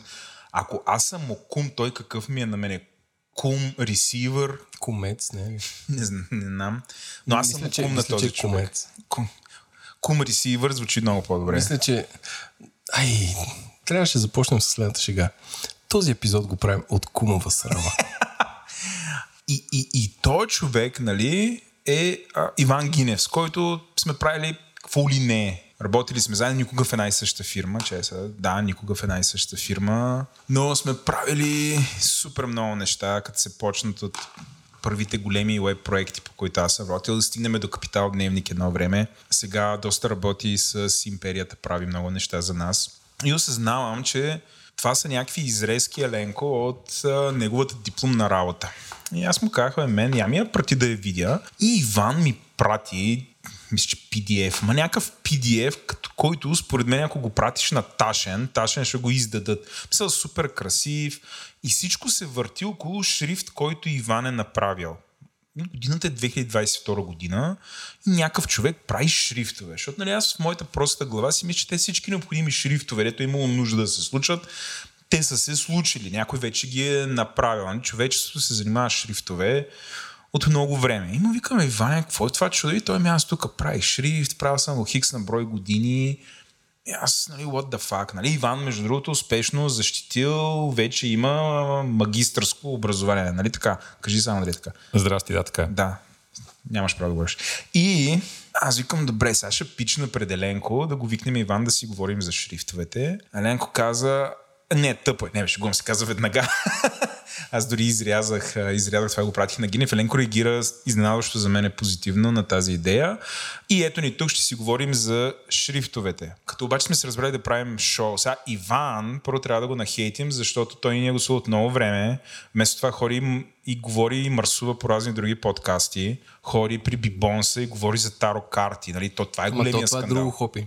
Друго хоби да. Ние между другото си бяхме казали да си говорим с него за Таро и той и една седмица преди нашия разговор отиде и пристава на Бибонса. Е, това Да, бе, ма. окей ли е според теб? Този подкаст не излиза отдавна, така че неговият труд е наказан с... Аз винаги съм на линия да си поговорим и за таро карти. Само казвате. Другата Какви са шрифтовете в Таро карта? И да започнем това. Каква е връзката между тарото и шрифтовете? Дем, забива. Ами, е, има шрифтове рисувани на ръка, така че това е общото. И са правени в най-готините времена за правене на шрифтове, което е 19 Чакай, чакай. век. Според най-готините времена за правене, правене на шрифтове е днес. Технически сега е най-яко. Обаче най-красивите шрифтове, които имаме, са от 19 век. Това е там... Защото един човек цял живот е правил шрифт и затова е най-готино. не е имал друга работа. Сега не са много тия, които са правили чак пък цял живот шрифт, обаче а, средата на 19 век, вече нататък към началото на 20 век е, нали, цялото модерно изкуство се заражда тогава. И а, най-красивите неща, разни там Алфонс Муха, Арново, всичките тия истории се случват по това време и съответно шрифтовете Мисля, са... че доста, как се казва, доста тегло е, като каза, че най-красивите неща се случват тогава. Ами, за мен това е хубав период, такъв а, красив период, където декорацията извън става много избухва. Нали, защото преди това всичко е някакъв реализъм и някакви антични идеали за кръста и какво си. Изведнъж, като идва той 19 век и, и вече и началото на 20 и много се отпушват нещата. Нали, хората почват да правят нови неща, почват да търсят някакви абсолютно различни абстрактни начини да, да рисуват букви, да рисуват картини. Там Баухаус и всичко останало. Така че не знам. И сега е хубаво време да се рисува шрифтове, със сигурност. Защо? Тук да стигнем до това мое чудене. Що през 2022 година се налага да се рисуват шрифтове? Не са ли измислени всички необходими шрифтове вече? Няма ли всички азбуки не са ли налични и, и, и, със всеки изминал ден умира по една азбука и остава само латиницата. То, да. А, не знам защо, защо се налага да имаме в момента примерно 5000 шрифта достъпни в интернет. Нямаме нужда от толкова, имаме нужда от по-малко. А, обаче е интересно като упражнение да, да фанеш нещо старо и да се опиташ да го реставрираш и да, го, да видиш как можеш да го приложиш в наше време. Нали, по начин по който ти е кеф да си направиш кафето на ръка, а не да пуснеш робота да го направи вместо тебе, защото знаеш много, много неща, нали, други. Тоест няма някаква по... Ти защо тръгна да правиш шрифт? Освен, че очевидно трябваше да направиш нещо, за да станеш магистър, ама така като гледам колко време и страст си вкарал в това, не е просто за да се дипломираш. Не е просто, да. А, по принцип аз се занимавам с дизайн вече може би от 20 и няколко години. Знам, че Прием, има... че веб дизайна е дизайн. Да, аз преди веб дизайн се занимавах с а, графичен дизайн. Правих училищния вестник на 16 години. После Но- беше флашаджия. Да, после Flash, после HTML, всичко съм минал. Обаче въпросът е, че винаги съм знал, че има едно нещо наречено типография и шрифтове и винаги съм го избягвал, защото това е най-дълбокия вид дизайн и е супер неблагодарен. А, като нарисуваш един плакат или направиш едно списание или нещо друго и хората веднага го виждат или един вебсайт, докато буквите са нещо, което само хората, които правят букви, знаят колко време и усилия са вкарали в това. Нали, един, един обикновен шрифт е примерно 800 хиляда знака вътре има в него. И тези знаци ти си ги огледал на 400% зум или на 1000% зум, тества си как работят сложни един до друг, мислил си какво ще се промени, ако стане кръгчето по-злоблено. Нали, всякакви такива неща и реално това е много финна работа, която е, а, има много високо ниво на технически умения, които трябва да имаш и трябва да си правил много голям ресърч. И винаги съм го избягвал и чак сега тук покрай магистратурата реших да, да се пробвам, нали, да видя за какво става дума. Трябва ли да си калиграф? Не е задължително, обаче а, помага. Защото реално буквите, с които пишем в момента, се базират на ръкописните шрифтове от средновековието. Нали, тия всичките серифи, тънки, широки части на буквите, всичко това се дължи на това, че като се излезе първите печатни азбуки, те са били базирани на ръкописни шрифтове. Което е някакси логично, защото всички са писали на ръка. Нямало е печатащи машини. Да, да, да. Всички са писали на ръка. Еми, Библията на Гутенберг е написана на готически шрифтове и по нашите стандарти е супер нечетивна в момента. Нали? Те са супер трудни за четене тия букви. Защото имитират някакви хора, деца. Еми, те имитират реално... а, всеки вид писане отговаря на техническите възможности, които има съответния период. Тоест, през средновековието са пишели с тия перата и понеже те имат някаква там начин, по който могат да се използват най-добре, и са излизали готически букви, тия начупените букви. И там още един-два шрифта и оттам а, първите печатни шрифтове са такива имитация на тези шрифтове, но в последствие се оказва, че ти като го правиш вече на, на печат, можеш да направиш много по-модерни шрифтове, нали, много по-изчистени шрифтове и тогава всъщност вече стигаме до съвременните шрифтове от типа на там хелветики и жилсансове и еди какво си. Робото. И робото. Аз сега си давам сметка, всъщност, като те слушам, че всъщност шрифта е интерфейс Абсолютно. на практика. Носител, айде, айде интерфейс. Да, не, не, пак имаш интерфейс. В смисъл, той е, има някакъв смисъл и това ти е интерфейса към между тебе и този смисъл. Някой го е сложил този смисъл, го е написал. Със сигурност, да. А, Ако имаш вече интерфейс между някаква информация и теб, нали, Да. едно, той Да. да. минава през тази информация, да, така. Да. А, но, но шрифта и писмеността, голямото и, голямата и функция е, че пренася информация. Кондензиран вид, а когато, се, нали, когато имаме вече печатни машини, интернет и такива истории, всъщност става много, много по-лесно масовото предаване на информация, бързото предаване и това дръпва цялата цивилизация напред. Да, ние някакси тук вече говорим си за момент, в момента къде се намираме. Дай да се върнем в началото. Откъде почва всичко? Очевидно иероглифите или някакси хората да са чукали по камъни преди иероглифите. Кога какво е някой, Да. някой е казал, абе, искам да предам някаква информация, ама няма нужда да съм аз тук. И си е казал, ще нарисувам нещо. Може би, нали, първите неща очевидно са били рисунки, но кога рисунките са станали прекалено сложни да ги рисуваш всеки път и са казали, абе, Трябва да има по-лесен начин от това всеки път да Хикс, рисуваме. Хикс Да. ще е прасе. Y а, или там две чертички ще е обяд, три чертички ще е слънце, четири чертички ще е огън. Ами, вие казахте ми да не е скучно, така че няма да правя пълната лекция за история на писмеността. Обаче, който му се занимава, в YouTube, YouTube има а, един филм, който се казва Тайната история на писмеността на BBC. И е три части и разказва, примерно в рамките на 3 часа, всичко от египтяните до сега. Даже от преди това, от някакви аборигени. Имаш до 3 сега минути да го разкажеш. важният момент в цялата история, когато египетските иероглифи започват да се използват не в смисъла на рисуваш котка и това означава котка, а в смисъла на рисуваш котка и това означава буквата К. Нали, това е бил някакъв епохален момент, от който нататък са можели вече с помощта на знаци да сглобяват думи, нали, думи с букви. Защото преди това всичко е било на принципа на, нали, на комикса и на иероглифите. И а, всъщност и в наше време все още има букви, които а, може да се види откъде са дошли. Нали, примерно буквичката А всъщност представлява глава на бик, което е било някаква дума на времето, която е започвала вероятно с буквата А и оттам е, и оттам е останала всъщност и до, и до наши дни. Това е най-кратката история. От египтяните тръгва цялото нещо. Финикийците са интересни, защото а, измислят а, покрай, покрай парите, измислят а, числата и писмеността, защото е трябвало да си записват кой на кого дължи пари и кой на кого дължи там някакви животни. И също това е а, абсолютно прагматично е било цялото нещо. Тайците, не- те къде той, той в наши ние е прагматично, нали? Не мисля, че... Това е голямата работа. Да, в смисъл, тя помага на хората да си вършат работата. Нали, за това служат тия неща. Да можеш да си запишеш нещо, да кажеш някакви числа, няк... около, около търговията и около цивилизацията се върви цяло, цялото нещо. Китайците с, как, с какво са допринесли? А китайците, понеже сме в Западна Европа и не ги учим, обаче всъщност са допринесли супер много. Те, те си имат много, много стара история с тази писменост и тия техните иероглифи. А, това, с което са ни интересни на нас е, че Гутенберг, който теоретично изобретява печатната преса, всъщност взима китайска разработка. Китайците по това време вече имат, имат много по-отдавна, имат печатни машини и оризова хартия и при тях печатането на, на, на, нали, на букви е много ефтино. Той е... Гутенберг е видял Алиекспрес. Буквално, да. Хареса ми, че използва израза буквално. Буквално, да. А, да, да, нищо няма, нищо не почва от нулата, винаги е взето от някъде друга. Добре, за да, някакси за да продължим разговора на по-друго ниво, обаче това е момента, в който трябва да уточним някакси основните понятия. Може би това е единствената част, която позволява така да бъде по а, лекционна, но кажи кои са основните типове шрифтове. Тук е момента да обясниш какво е сериф, сам сериф. А, добре, основно Основно шрифтовете се делят на серифни и сан-серифни. Нали, това е голямото разделение, което имаме в наше време.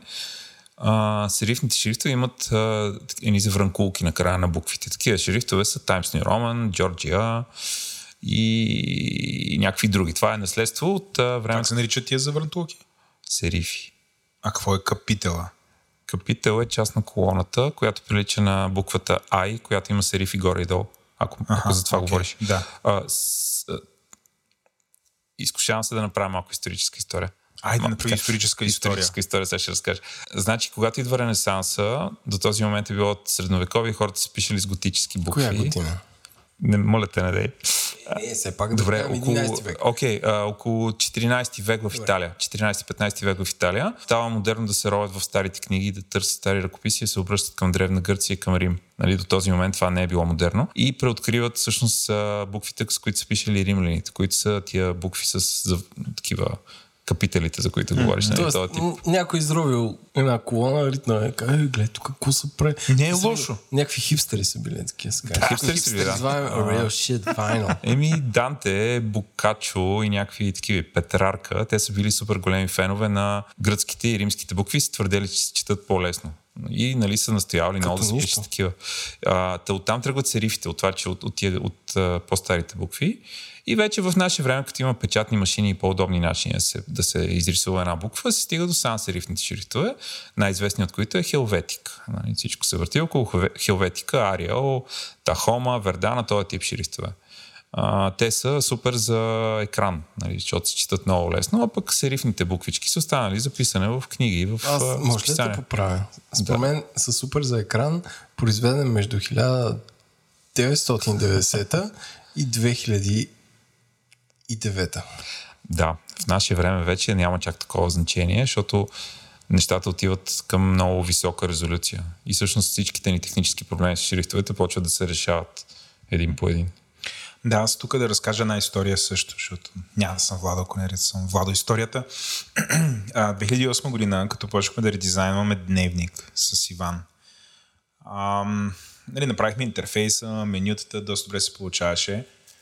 И а, тогава Иван а, предложи да използваме серифен шрифт в дневник което аз бях много против. До този момент а, а, нали, парадигмата за използване на шрифтове в Web беше точно това, което си говорихме в момента, че не трябва да бъдат използвани серифни шрифтове, защото са по-трудно четими на екран, предвид, че има тия заврантулки и това осложнява четенето.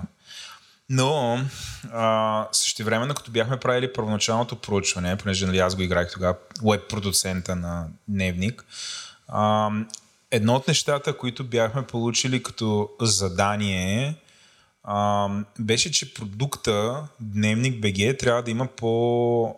Трябва да се личи, че има връзка с вестник. Тоест, трябва да има нещо печатарско. И там нататък Иван, той каза, значи за да докараме по-печатарски външен вид, трябва да използваме серифен шрифт. И влязохме именно в този разговор. И тук той всъщност извади тези доводи, които Еленко каза, че всъщност вече има, дори към този момент, къмто 2008-2009 година, има шрифтове, които хем са серифни и стават за четене на екран. Кой беше шрифта, който използвахме? Джорджия се казваше. Джорджия се е, казваше. Взехме го нарисува, смисъл, а, направихме една камара екрани и почнахме да тестваме с хора.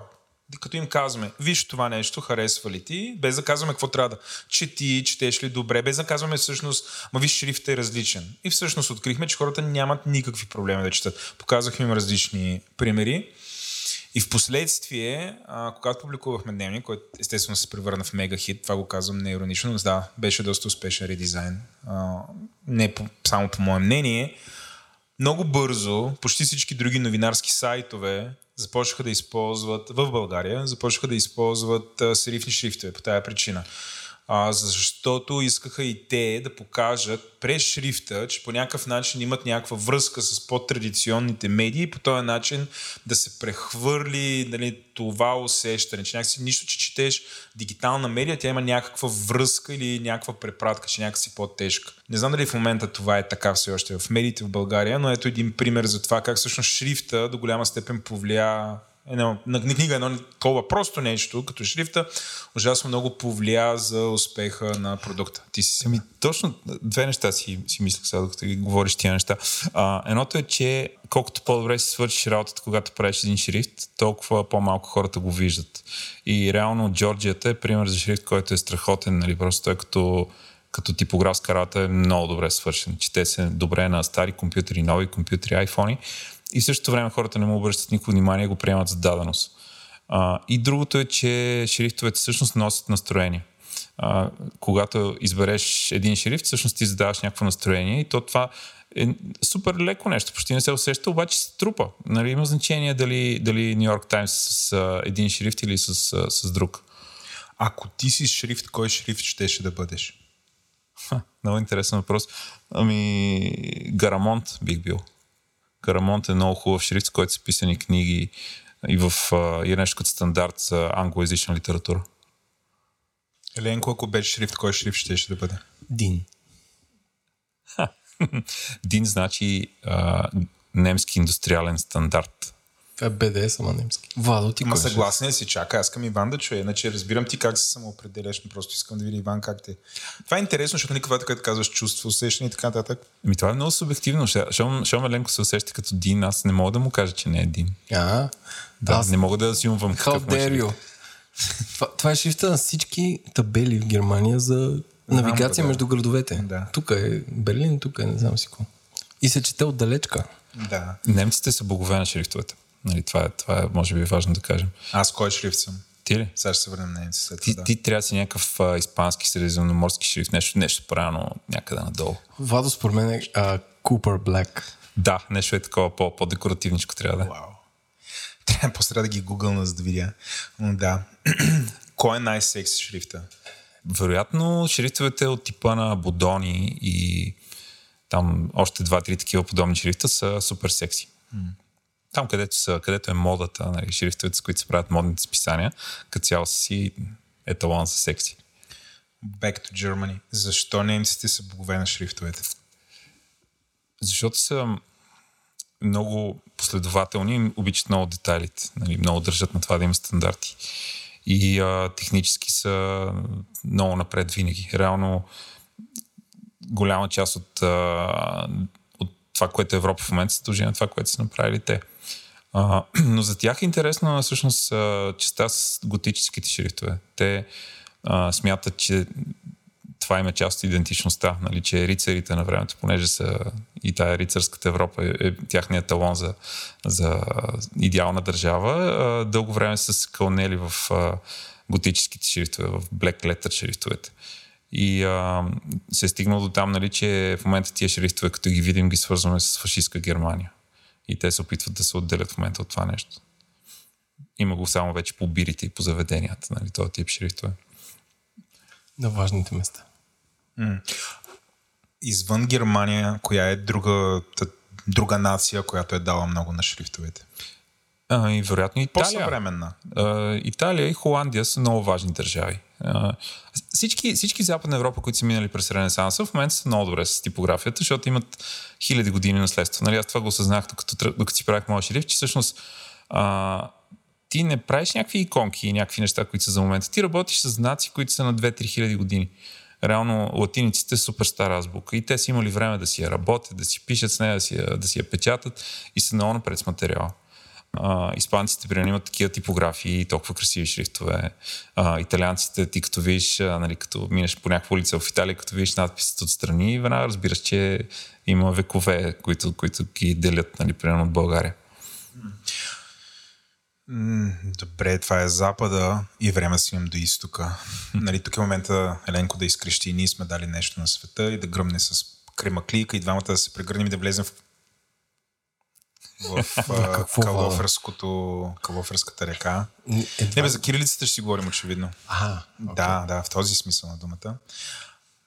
Може да е късно, обаче паметта ми е доста пъргава, нали, Иване? Тък, тък, тък, тък, търък. така се опитва да ме навакса. Добре, стигаме до момента за кирилицата. Тук сме си казали, че си говорим за българската кирилица.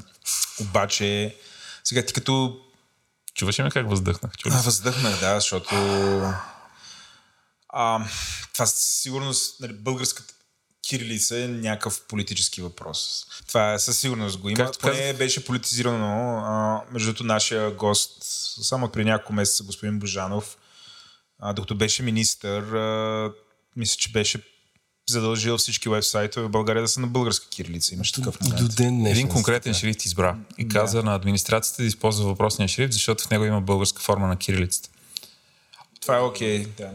Не е един шрифт. Фира Санс. Не, много са. Един е Фира Санс, накара ги да пишат с него. Не, не, аз видях, че са много. А, има цял списък ли? Да, имаш списък. Изпо, използват ли го според тебе? Е, не, мен, смисъл. Ще се върнем до това. Нека да направим един обзор. Първият ми въпрос към теб е глаголицата, която очевидно е доста непрактична азбука и заради това е умряла, което е реално азбуката създадена от господата Кирил и Методий. Реално Както е никога създадена казаха само. Кирил, Методий и брат му. Вероятно е създадена само от Кирил. Методия, не знам. Нещо там се е навъртал. като- Той като Илян Киряков следява матча, отблизо, но самата глаголица не е успешна, моята интерпретация, защото тя е изключително непрактична. Аз като го видя това е... Нали, то са ни за врантулки и те се въртят навсякъде. Ема не можеш да съдиш така. Смисъл, то е едно да да, да гледаш грузинска азбука. Да, да, точно. Взимаш някаква азбука. Те най-вероятно е грузинската азбука сигурно Не, е мен, това, е- непрактична. това е друга азбука, що, да- що да е непрактична. Грузия така се пише. Да, да, да, но Що умряла. умряла? Ако е била. Кое е глаголицата ли? Не, не, грузинската. Говорим за глаголицата. Глаголицата защо е изчезнала? Ето Иване, защо глаголицата и нейни... Защо глаголицата е изчезнала за сметка на кирилицата? Защото не е била толкова удобна. Всичко опира, до, всичко опира до практичност накрая. А, обаче а, глаголицата всъщност тя умира тук по нашите земи, обаче в Харватска продължава да си пише с нея след това още 5-6 века. Балачетата са И дълбоко. те, и Ама сега влязаха ли в Шенген? влязоха. Влязаха ли? А, е, А Румъния влезе ли? Не. С нас ли са завалийките? Тук апдейтвам се за новините. А, ще, е, че ще ни бият, ама... Сега като минеш Дунава, човек ще те застрелят е така веднага с снайпер. Би било Така. супер забавно, Връщаме ако, се ако го- Харватска още използваха глаго- глаголиците и влезе това като нова официална азбука в Европейския съюз. И тук в България ще е кръвопролитие.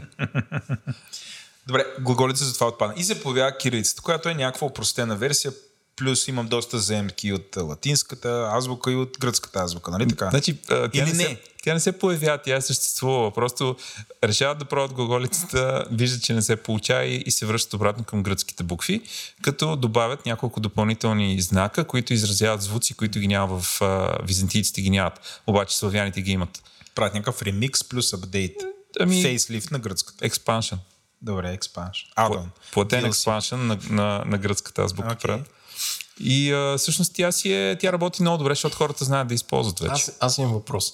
Като правят платен експаншън, това случва ли се във времето, когато хората са имали принтинг преси и, и трябва да принтят нещо, или просто всичките а, по това време, предполагам, религиозни служители, които са преписвали книги, са им кали от днен днешен почвате по този стандарт да преписвате. Ами, те принтинг пресите са хора, нали? Смисъл, Да, да, да, но става няма просто, че е, е вървяло с обучение на хора, а не толкова да са а, изчукали 16 други вида метални а, букви, които са Няма, печатали. няма, нещо. няма букви, всичко се пише на ръка. И според мен това е големият проблем на глаголицата, че те не успяват да... Трудно се имплементира нова азбука, нали? трудно се вкарва нова писменост. И а, това ще я да кажа, Владо, не е само кирилицата политически въпрос. Всяка азбука е политик. Нали, ти като дадеш на една държава азбука и кажеш на хората да пишат на нея, ти ги обединяваш по начин, по който ги обединяваш с някакъв език, с някакви граници, с някакви закони. Това, са, това е списък от правила. Да дам един модерен пример. Монголците, които пишат на кирилица. Да, това е, това е брутално. Нали? Смисъл, всичките идеи за кирилицата и това, че отговаря на определена държава и еди какво си, абсолютно отпадат, защото виждаш как тя може да бъде изкуствено въведена в дадена държава. Нали? Една азбука, ако си достатъчно стоятелен, може да я вкараш. Както е станало в Турция, както е станало там в тия азиатските държави, където са пишели на арабски и ги карат след това да пишат на кирилица. Или във Вьетнам, като пише на латиница с повече човки отгоре. Да. Били махнал кирилицата и да я замениш с латиница или с нещо друго. Ми не сме вече в положение да я махаме. Прекалено дълго време използваме и не мога да си представя това да се случи. Обаче, обаче знае ли човек? В смисъл, и преди се е случило да въвеждат азбуки, нали така? Пробват. Така че може и това да се случи. Дали то може, ама ти би ли го направил? Ти си, ти си тартора на България и можеш да го направиш. Имаш цялата власт. Ще го направиш ли? Не, но бих махнал няколко букви. Какво би махнал? Ъ бих махнал. Супер грозна буква е. Бих направил конкурс за нова Ама, форма. Само защото е грозна ли? Да, има супер грозни букви в кирилицата. Нема, ама ти не махаш букви, защото са грозни, а защото не предават добра информация. Примерно щ, според мен е излишна буква. Еми, ако нямаш щ, ще, ще да имаш ш и т отделно. Да, както братята сърби. И Да, ама ние, се, ние всъщност нали, кирилицата, българската, заради това, че е по-модерна, съдържа много такива удобни букви, комбинации от, от звуци, които влизат в, в един знак. И това е важно, нали, понеже говорим някаква практичност, всъщност една азбука трябва да, да съкръщава, да, да стават по-малко букви накрая, нали, по-малко пе, печатане, да има по-малко знаци на една страница и да предадат същата информация. Ю, примерно, е такава буква, която е всъщност обединени два знака. И, и О с чертичка. И взема по-малко място, отколкото ако ги напишеш отделно. Но разкажи първата кирилица и как кирилицата стига до Русия, защото до момента не си казал нито, път, нито един път Русия. А, А вече мина толкова време. мина толкова много време. И тази слава на русофил, как ще я поддържаме? Е, да, трябва, трябва да те подхранваме като русофил. русофил. трол.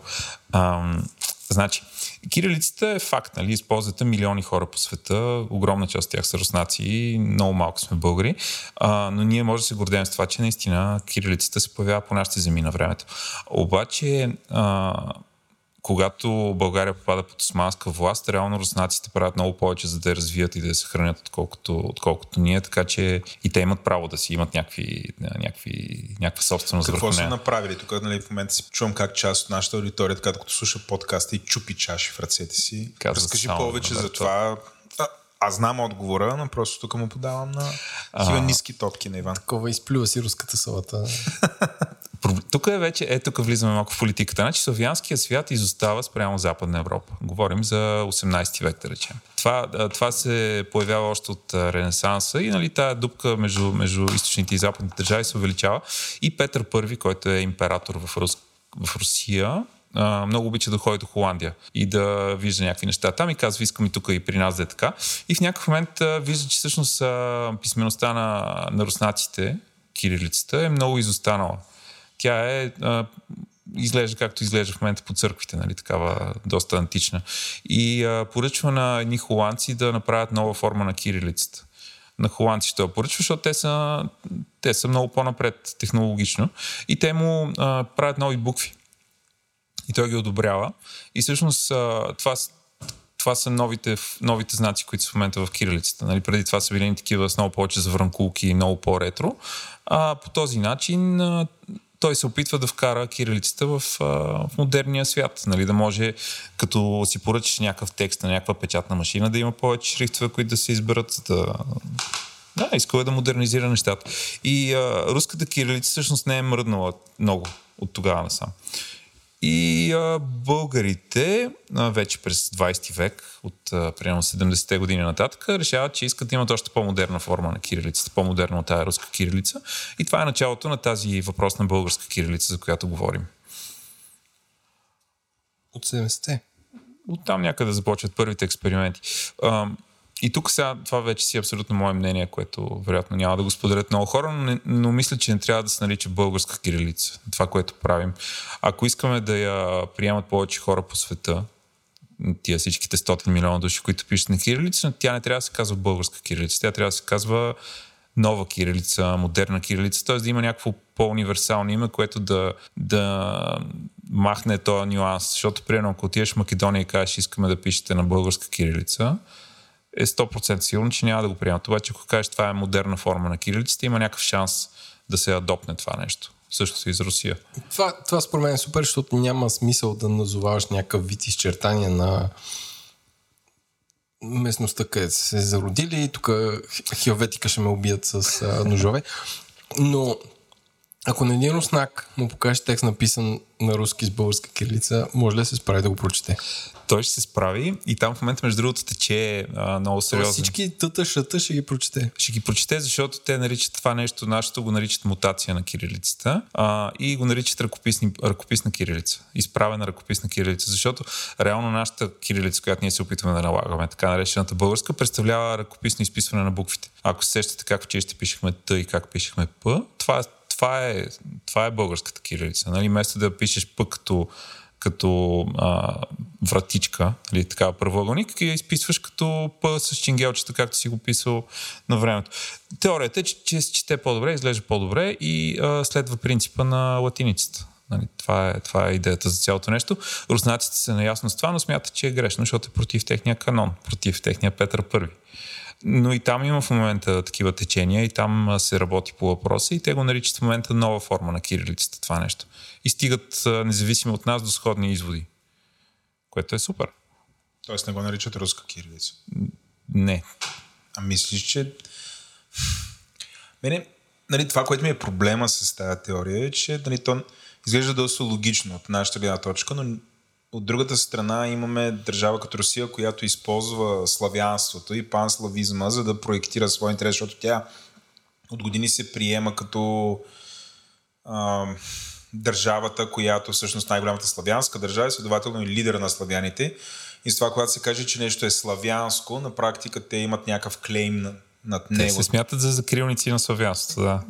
И не просто за закрилници, лидери на славянството. Затова ако нещо просто бива наричано славянско, нали, те, за тях това значи руско.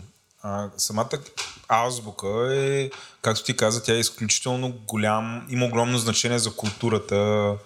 Нали, не просто защото се пише на нея и хората разбират, нали, но тя е, до голяма част е свързана с културата и идентичността на някаква Абсолютно. група от хора. И ако всъщност ние спреме да наричаме българска, ме ме притеснява това, че една друга държава ще има някакъв клейм върху а, нашата идентичност. Не знам, това е, виж, това е поли...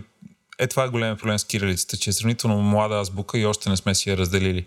Защото с латиницата не мога да си представя как някакъв италианец почва да се кара на някакъв англичанин, нали, че, че използва латиница и не признава, че е италиански. Е, да, не, не те наричат латиница, латинска азбука. Да. Нали? Не, няма наричат италианска латинска, пък немска латинска. Наричате латиница и, латинска. И, и, го, и никой не се опитва да клеймва някакъв ownership върху това цялото нещо.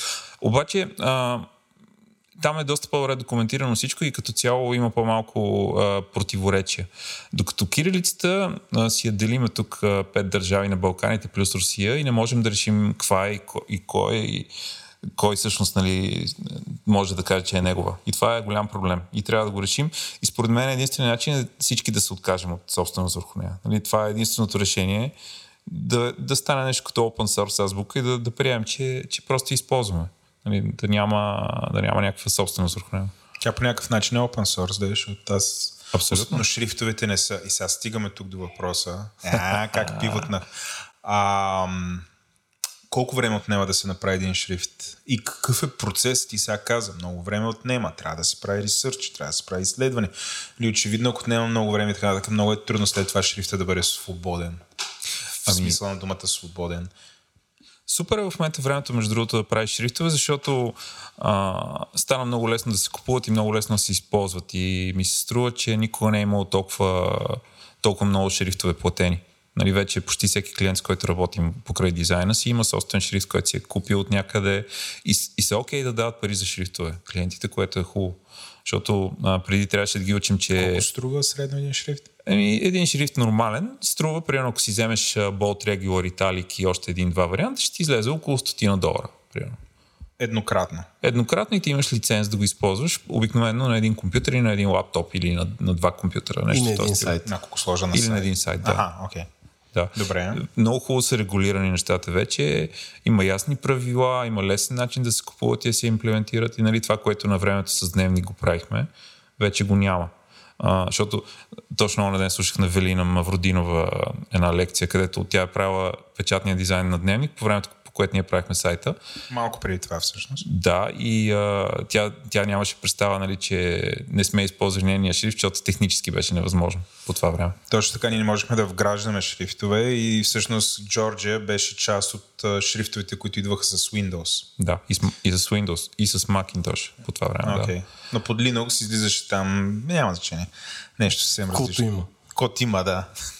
Робот. Yeah. А, но да, сега е, сега е лесно, обаче шрифтове се правят трудно и бавно. А, хората, които правят шрифтове, не правят друг дизайн. Много често това си има е full-time job. А, един шрифт може да отнеме години. в зависимост от това колко се заиграеш и какво решиш да вкараш в него. А, и, и дори да имаш нали, цялата техническа, всичките технически възможности, които имаме в момента с разни програми и скриптове и така нататък, пак си е страшно много ръчна работа. И тук само за пример ще дам нали, епичното нещо, което се случило е, има един италианец, Джан Батиста Бодони се казва, който е създал шрифта Бодони преди 200-300 години. Ама създал ли го е? Той го е рисувал. Така. От и завършил ли го е? Ами не е успял да го завърши. Аз, да. Да, има- създал го е, ама не е успял. Създал го е. И има една книга, която се казва а, типографика, мануале, някакво там наръчник, където вътре е описал всички букви, които е създал, защото то тогава да създаваш шрифт е било да ги правиш на формички, които да може да продаваш след това, за да могат хората да печатат с тях. Тът вътре той е вкарал кирилица, латиница, музикални знаци, иврит, всичките неща. И не е успял да завърши въпросната книга до края на живота си, жена му е издала посмъртно. Тоест, ако решиш да правиш един шрифт, мога да го правиш, ако щеш и 100 години, 200 години, не знам. А, в наше време един шрифт според мен се прави за година-две. Обаче не с толкова много знаци вътре, нали, без всичките му детайлчета. Средно колко знака има в един шрифт в момента? Ами, тук трябва да кажем, че техническата възможност за един шрифт е 64 000 знака. Нали, това е откакто има уникод шрифтове, които съдържат повече неща. Едно време, когато беше Windows 3.1 и DOS и така нататък, един шрифт съдържаше 256 знака, което беше много малко. В момента а, нормално един шрифт да има няколко стотин знака поне вътре, няколко хиляди много често. Твоя шрифт колко знака има? Ми, трябва седно да ги смятам, ама са стотин. А, кирилица, латиница, малки, големи букви, цифри, препинателни знаци, диакритичните знаци, там разните удареница и точици. Има ли small caps? Ха, няма small caps, да. Винаги, винаги има нещо, да го няма. Нали, винаги има нещо, да не си го измислил, че Не, трябва да само в сложиш. Гарамонт ги има, май. Не, пълно е. В смисъл има в момента шрифтове, дето примерно имат вътре пет различни вида цифри, за да може да пишеш с тях таблици, примерно и да ти се подравняват едно по друго числата. Или да има цифри, дето са разминати а, тройката надолу, четворката нагоре, ако се сещате, има и такива едни по-декоративни. В смисъл, човек ако реши да задълбава в един шрифт, може да дълбае нали, много, много време. Или, или да свърши като Бодони. Или да не завърши, да. И жена му да обере всичко. Аз това си представям. Ванката тук цял живот мести лели, нарисувал пиксели, не знам си кой, накрая Нора пап, го взима. Хубавата новина, ако вярваш в загробния живот, е, че ако си направиш шрифт както трябва, се използва след това с векове. Подони ползва ли се? Да. Бодони се ползва в момента в модните списания. А, Гарамонда, за който говори, той е на няколко стотин години. А, хелветиката вече може би да ще направи 70-80 години. Не, то въпросът е колко, колко букви в света са отпечатани с съответния шрифт, което според мен за хелветика с интернет е Да. голям. Примерно един друг шрифт има, който се казва Футура, който е правен по времето на Баухаус, там 1900 и някоя. А, Supreme е с него, Ikea беше с него. Реално шрифта като е направен като хората, има много, много дълъг живот. Това му е, това му е различното спрямо другите видове дизайн. Добре, един шрифт отнема много време. Какъв е ресърча, който правиш? Аз искам това да си го рационализирам, защото кажеш, трябва да има много ресърч. Какво гледаш други шрифтове, гледаш някой да не го е направил това, което ти го правиш. Ами, И- имаш ресърч, ти е, сега, зависи какъв шрифт правиш. В моя случай аз правих възстановяване на стар шрифт. Тоест, моята задача беше да видя какъв е бил контекст, в който се използва този шрифт. Нали, той е български художник Борис Ангелушев. Той е писал с него. Примерно той е правил на оформлението на списание Космос. И вътре е ползвал този шрифт, за да прави заглавките на кръстословицата, на някакви там вътре рубрики, които са били в списанието и почваш да търсиш нали, какво, е, какво е рисувал с него, какво е писал. А, какво друго са правили хората по това време, защото той един шрифт винаги е част от някаква, някакъв контекст има.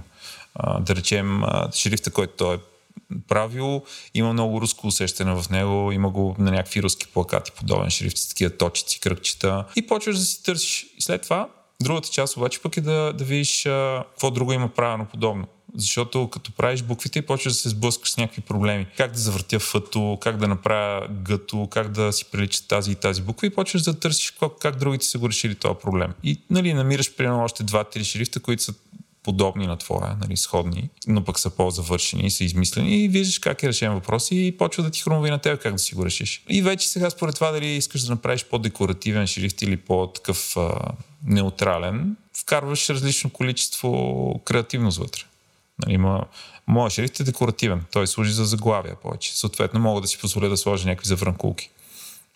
Ако правиш шрифт... Що, че е изписан с по-голяма... Ми да, няма да четеш дълъг текст с него. Да. До, до това опират. лафа там при тези истинските типографии е, че един шрифт трябва да, да може да направиш една книга с него, да напишеш една книга с него. И много малко такива шрифтове има всъщност, нали, които, които може да ги четеш и да не те направят продължение на часове. Ти ще чарджваш ли за твоя шрифт? Този шрифт ще го пусна безплатно. Що? И за да превземе света? Ми, защото нямаме достатъчно такива стари шрифтове български. А, реално имаме една много голяма дупка между това, което се е правило по време на, комунистическия период и малко преди това и после началото на демокрацията и вече модерните неща и всъщност е, няма нищо почти в дигитален вид от творчеството на тия а, Стефан Кънчев и подобните. Нали, има в момента някакви архиви, но всъщност това са просто сканирани неща. Примерно, ако решиш да пишеш с шрифт от 70-те години, не можеш, няма, няма такъв. Стефан Кънчев е правил, освен лога, е правил и шрифтове, така ли? Е, сигурно е правил, но го дах като пример за, за творец от това време. Mm-hmm. Нали? Не е правил само. Има и разни почтенски картички, марки и всякакви неща. Mm-hmm. Аз имам въпрос.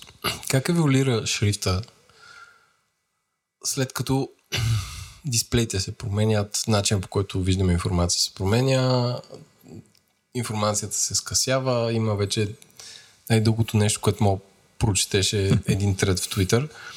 Как еволюира шрифта спрямо екрана и по-конкретно това, че повечето екрани в наши ни се правят от OLED дисплей, които предпочитат черен екран с бял текст. Имаш ли теория за това? Ами, определено отиваме на някъде. Отслабват ли? Кое дали отслабва? Шрифтовете. Шрифтовете. Според мен е, а, ако имаш черен екран с бял текст, съвсем спокойно шрифта може да е по отслабна, отколкото бял екран с черен текст. Да. А, по принцип, шрифт като се прави, той се прави с идеята а, да има балансирано тъмните и светлите му части да са балансирани. И нали, много често, като ползваш шрифт на обратно, нали, като го направиш бял върху тъмен фон, ако не е добре направен, почва да му личи и не се чете толкова добре. А, не знам на къде отиваме. Аз нали, в момента ползваме емоджите основно, така че шрифтовете съвсем ще заминат скоро. Обаче не мисля, че че сме чак там. Нали, смисъл продължават да излизат книги. Например, а, и ридерите, тип Kindle и подобните, всъщност а, изискват да имаш а, стабилен шрифт, който трябва да отговаря на точно същите неща, на които е трябвало да отговаря един шрифт през 19 век. Защото а, те имат много по-ниска резолюция, отколкото примерно един телефон и се налага отново да внимаваш как си направил шрифт и да може да се чете. Така че рано е да, да съвсем да ги отписваме, нали, да, да... Не, не, аз не съм дрънал да отписвам нищо. Въпросът ми е дали този вид контекст влияе на производство на нови шрифтове. Ами, технически им влияе. В смисъл, шрифтовете са много по-напред от преди. А, нали, имат вътре много повече разновидности на, на буквите, има много повече дебелини, наклони. Тия, тия неща се увеличават. М- но иначе си въжат същите правила, които са въжали винаги. А, то това е типографията, че е малко по, по-традиционна и бавна от другите видове дизайн. Аз да те върна на политиката обратно. А, тук сме си написали, че искаме да си говорим с теб за Black Letter и Мартин Лутер. А. Разкажи ни малко повече за това. Да. Значи Black Letter наричаме готическите букви, понякога се наричат и фрактур. Фрактур, защото са щупени, защото а, в тях няма заоблени части, всичко е са ни такива отделни отсечки, което се дължи на това, че на времето са пишели с такива пера. Не е можело да завиваш с перото, както сега завиваш с нормална химикалка, например. А, та, когато немците почват да се обособяват като модерна държава, което се случва по времето на Мартин Лутер, те търсят идентичност. И тази идентичност е едно от нещата, в които я намират, са готическите шрифтове. И те започват да се кълнат в тях и за да се разграничат от Италия там и от папата, стигат до там, че когато има някакъв текст, който е написан с готически букви, в него ако има име на някакъв италианец, например, то е написано с а, римски шрифт, след което си продължава обратно с готическия шрифт. И а, тези готически букви са много интересни, защото нали, в момента а, с, наскоро гледах една много, много интересна статия. В немския транспорт някакъв шофьор си беше залепил на вратата на автобуса с готически шрифт тук работи германец. И това веднага нали, носи някакво политическо такова и някакво съвсем друго вношение. Та, шрифтовете са интересни, защото са част от, част от държавата, нали, от идентичността на държавата. Тук в България сме, както те с готическите шрифтове, така сме ние тук с нашата ижица, дето я, дето я слагат. това? Шрифта на всички механи. Да, на всички механи, А, всички това се казва. Ижица. Да. Аз си знам, Еленко, колко знаеш обаче. Човек, аз съм заровен типограф. Скрит типограф такъв. Пред мен е нали, някакъв спри... Аз тук кафето, не знам си какво, връща се вкъщи и се зарак някакъв сколър, такъв като паиси. И вадя, вадя една липова дъска и почвам с, с, длето да правя. Всички хора, които Меха. използват а, устройства на Apple, имат а, много, развита, много развит типографски вкус. Защото... Това не е ли едно клише? Ами... Смисъл... не, защото Apple са лицензирали да си ебе майката и Не, не, 100 000 шрифта.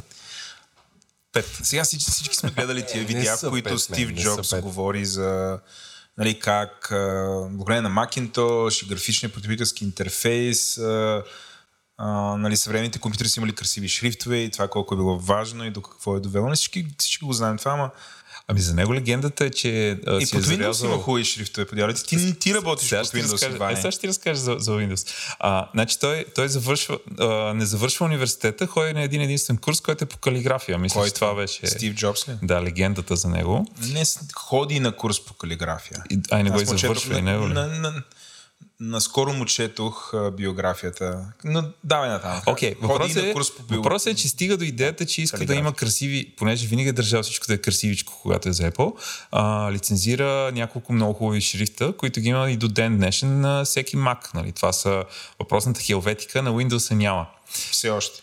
Така. И това, което прави Бил Гейтс, Тъпаци. защото е price conscious, е да поръча а, ефтина имитация на хелветика. И затова на Windows какво имаме? Arial. И а, няколко още шрифта по същия начин ги а, копват от Mac, обаче по-ефтинко. И затова всички хора, които са с Mac, нали, веднага усещат нещо като е на Windows, защото имат вече а, възприятие за по-красиви шрифтове. Амин. Добре. А, стигнахме така и така, така и така сме на политиката. Стигаме до Ерик Гил. Разкажи ни за него и за неговата противоречива личност и защо той е толкова важен в типографията. Него това е просто интересен случай, нали? защото а, за, за хората, които правят шрифтове, почти нищо не се знае, обаче всички им използват нещата. А, разлика от тебе. За теб се знае доста, но никой не ти ползва. Не знам кое е по-добре. Така, Ерик Гил е а, художник, дизайнер и скулптор в Англия от началото на 20 век. И той е много голям творец и е правил много яки неща. Направил е, доколкото си спомням, логото на Underground, нали, на, на лондонското метро, направил е идентичността на BBC, правил е едни много красиви, а, той е бил скулптор и е правил жестоки а, такива фризове на разни църкви, правил е надписи по гробове, въобще нали, огромно творчество има. Това ми е мечтата на мене. Искам, какво работиш, Владо? Е, правя надписи над гробове. Ами да, има в Англия това е до ден днешен голям, голямо хоби на много дизайнери. Да правят букви с чук и длето. Ив, това е моята съпруга, благоверната. Ако слушаш този подкаст, като умра, искам да използвате шрифта на Иван, за да ми напишете името на надгробната плоча. Да. Не забравяй това, което си обещал, че ще кремираме и пръхта в сървърното шефале. Това да, но искам да имам и физически гроб, който да е празен. Ако искаш, може да смесим пръхта с мастило Така. и да, и да, напишем, да напишем нещо красиво с нея и после да го изгорим. Еленко, къде ще е най-кринджи да бъде написан така? Освен, че останата част от пръхта ми ще бъде разпръсната в дейта центъра на Data Pro. Ами, според мен може да се направи... Ай, айде сега, next level shit. Ам, да се смеси с мастило, да отидем на жълтите павета Така. и всяко паве да е един пиксел и така да изпишем Кала, Владо беше Каладан тук. беше тук и да ги запалим и това го заснемем с дрон. Това ще е мега. И да, А, наскоро една българска калиграфка, за която не съм сигурен, направи с а, мръсния въздух от София мастило и с него изписа надпис Ти дишаш това. Това беше много яко. Какъв ще е слогана с... на моя надпис? А, Ти трябва да си го измислиш сега. Владо беше тук. Пиши там завещание. Да, Е, нещо и връщаме се към Ерик Гил, който... Така, окей. и за, и за. Ерик, Ерик Гил, какво е интересно? А, супер голям творец, а, виден защитник на католическите ценности, нали, работи редовно с църквата, има си ученици и а, така. И, и 70-те години, 80-те на нашия век почва да му правят биографии, има намират тефтерчетата, където си е водил а, записки и се оказа, че той имал много съмнително, не, откровенно неприемливо поведение в личен план, а, за което са знаели и, и децата му, и жена Кенсъл, му. нали са го демек? Така. И се стига до там, че а, заливат а, статуите, които е правил с черна боя, BBC си сменя идентичността, лондонското метро си смени шрифта, ако, ако сте обърнали внимание последните години. И всъщност, нали, стига до там, че а, в момента не можеш да използваш шрифта Жил Санс. Защото, Никъде. еми... Няма ли го? Има го, ти можеш да го свалиш, обаче се гледа с много лошо око на това. Може би само агитката миньор Перник го ползва. Аз... Да, аз... Това според мен е така, това е такава бу, бу, буря в чаша вода, защото разбираш само някакви калиграфи, дизайнери, ш- шрифтаджи си разбират тая драма. За мен лично Нормалният е човек, а, той странно, имаше бе. редизайн на еди какво си. Nobody cares. Но нали да се стигна до там, че а, лондонското метро си смени шрифта, означава, че някакви хора там това са го взели много при сърце. Не, по-скоро е много скъпо човек, защото там има около 100 000 табели, да трябва да, Да. се пренаправят и сайтови глупости и такива неща. Аз имам следния въпрос. Ще стигне ли до момента, когато на едно AI му казваш искам шрифт като ижица, бът в модерния клубен контекст на флайерите в София. Преди ще ти кажа не, обаче тук последната седмица, като виждам какво става с това, с тия промптове и това какво вече излиза от айтата, мисля, че няма нищо невъзможно. М- ще вземе да го направи. Аз бих... Тук пичвам с вас идея за стартъп. Направим стартъп, където натренираме един машин learning с всички шрифтове на света и да може да генерираш шрифтове. Това ще е много интересно. Защото така може да я вейднеш супер много лицензни неща и оттам ще тръгне печалбата първоначално. Аз, да, бе, дори вече имам име за стартъпа. Как се казва? Шрифтю. Не. Хайде де. Нали сме се съгласили, че всички ботове ще са да е, ботио. Трябва да е българско, трябва да е българска фамилия, трябва да е Гутенбергов, може да се казва. Не, не, трябва да е по-православно. Не може така Готенберг, много католическо. А, Трябва да е тук нещо. календарски. Да, а, Паиси. Паиси. Значи Паиси, обаче с АИ написано на латиница. Ей, готово. Виждам логото. Ей така. Да. Паиси. П, а и си. Като пътоше е малко и с кирилица. С българска кирилица. Добре, и какво Ерик Гил го кенсъл ни за валиката и това беше. Е, от, пак върна към Ериги от изкуствен интелект. А, с него ми беше интересно. Просто ми е... Сега наскоро му четох а, едно есе, една книга. Така. И книгата намерих супер ефтино. Просто влязох в книжарницата, питам имате ли нещо за типография. Те ми препоръчаха тази книга в Лондон. И аз я купих, защото винаги съм се кефил много, обаче не, не знаех цялата история с скандал около него. И А тя завършва с нехепиент. тя е теоретично изследване върху шрифта, описва някакви неща. Е супер готина за четене, но всъщност той вече е кенсълнат и те се чуят как да се отърват от книгата. Тоест, апсел на листите. Да. Даунселно. Аз мисля, че така поприключихме с епизода. Според теб има ли ня- някой въпрос, който задължително трябваше да те питаме, но не те питахме? Мен не, обаче като упражнение, ако някой го кефят а, шрифтовете, бих препоръчал да си увеличава отделните букви, докато вземат цял екран. И тогава ще види колко са несъвършени всъщност. А, нали, как примерно буква, която е като хикс, която на теория трябва да е две чертички, които са просто спре, пресечени и всъщност представлява четири отделни чертички под някакви супер странни ъгли, за да може отдалече, да, като я видиш, да изглежда като, нормално, като нормален хикс. Добре, аз, аз имам практически въпрос за някой човек, който така бе шрифтове, мрифтове, то фащаш латиницата и слагаш нощта и готово е става кирилица. Какъв е твой съвет, ако някой наш слушател на крехата възраст от 18 години се нерви супер много шрифтовете в TikTok и иска да направи свой собствен шрифт? Кой софтуер да изтегли и как да започне? Ами имаш ефтин и скъп вариант. Даже, даже, скъпия, даже имаш и безплатен вариант, ама Скъп. скъпия вариант е, ако си на Mac и вече си font conscious person, а, да си вземеш Glyphs. Glyphs е много яка програма, която има само за Mac, която е за правене на шрифтове. Тя има скъпа и ефтина версия, като ефтината е абсолютно окей okay за правене на шрифтове до, среден, нали, до средно трудни шрифтове. Трудността се определя от това колко функции вкараш вътре. И преди да почне да работи на компютър, разбира се, да седне си ги нарисува буквите, си направи ресърча, да види какво иска да каже и така. Аз си представям как отивам на работа почвам да зареждам текстове и произволни букви да ги слагам на цял екран. И си представям, влизат такива хора и ме гледат като някакъв луд. С какво се занимавам? Предполагам и част от нашите слушатели ще го правят. Дами и господа, ако го направите, моля пишете ни писмо за това как са реагирали вашите колеги или приближени от дома.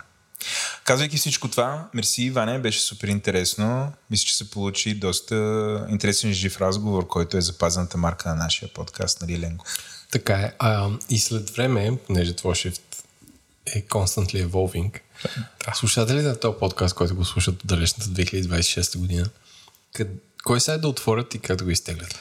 Да, значи... Или вече Google Fonts са го купили и, и ти ще говориш с нас само от Bentley твоето имение в Аруба.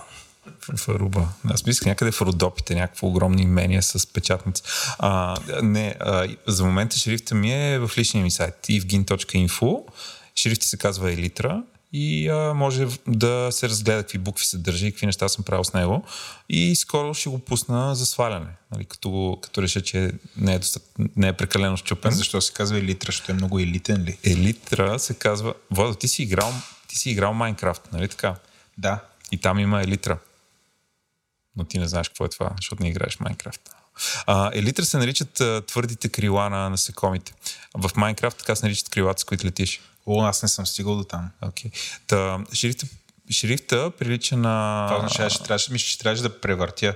Те се намираха в един кораб. Това е баш на финала. Тия крила ги намираш на кораба. Ми може. При Дракон аз не съм стигал до там. Аз го играя Sandbox, строя крепости. Е, аз като вие сина ми, оттам знам. А, да. елитра по принцип се нарича твърдите крила на насекомите, на ципокрилите. И понеже шрифтът прилича малко на боболечки, защото има много тънки, тънки части и дебели части. Прилича точно на бръмбъра, както са му тънките кръчета и дебелото тяло. И затова го кръстихме така. Ясно. Ами добре, казвайки всичко това, да тизнем за нашата аудитория с Иван, се разбрахме той да направи някакъв плакат с, с неговия шрифт и ние да го продаваме в нашия магазин на Говори Интернет. Чакайте, аз съм... Рефрешвайте от сега контролера, контролера, да се появи. F5. Също така не сме се разбрали, но аз предлагам, тук само възлагам работа пред свършен факт. Иван да направи корицата за този подкаст, ако се чуете какъв е то шрифт, goddammit. Що е различно? Що е различно? Това е шрифт елитра, дами и господа. Окей, okay, аз съм съгласен. Супер. Ами, благодарим ти за това участие. А, ще си помислим дали да те поканим да си говорим за Таро, при условие, че ти отиди и говори за Таро всички възможни подкасти. Тарото е около 10 пъти по-интересно за слушане mm. като подкаст, според мен. За шрифтове винаги mm. се получава някакво такова като научна лекция, което и на мен не ми харесва, ама е такава, а, такава не, е темата. Стана, стана, стана фън тук. Стана mm. фън. А, добре, ще си, помис... ще, ще си помислим дали да си говорим за Таро с теб а, при условие, че аз си... Или с някой друг там. Или с някой друг а... таряга. в сърцето. Тарист. тари, тари, тарикат. Добре, чао, до нови срещи. Чао. Мерси. Това беше всичко от нас. Ако ви харесва, пишете ни в Twitter. Там сме говори по чертавка интернет Почтата ни е info.memoskagovori-internet.com. Може да ни оставите позитивно ревю в iTunes или където оставяте позитивни ревюта. Също така може да препоръчате на приятел да ни слуша с Spotify или App или с каквото там се слушат подкасти. Ако този подкаст не ви е достатъчен, може да видите подкаста Ден, Транзистор, Дропич или както и парите говорят. Текста четоха Водо Еленко, продуцент на епизода бях аз, аудиоредактор и монтаж е от Антон Велев, музика и корица за епизода е Унко, дизайна от Иван Гинев. Също така искаме да благодарим нашите патрони ментори dev.bg, SiteGround, Dext, Oracle и нашите над 180 патрона. Така че ви благодарим.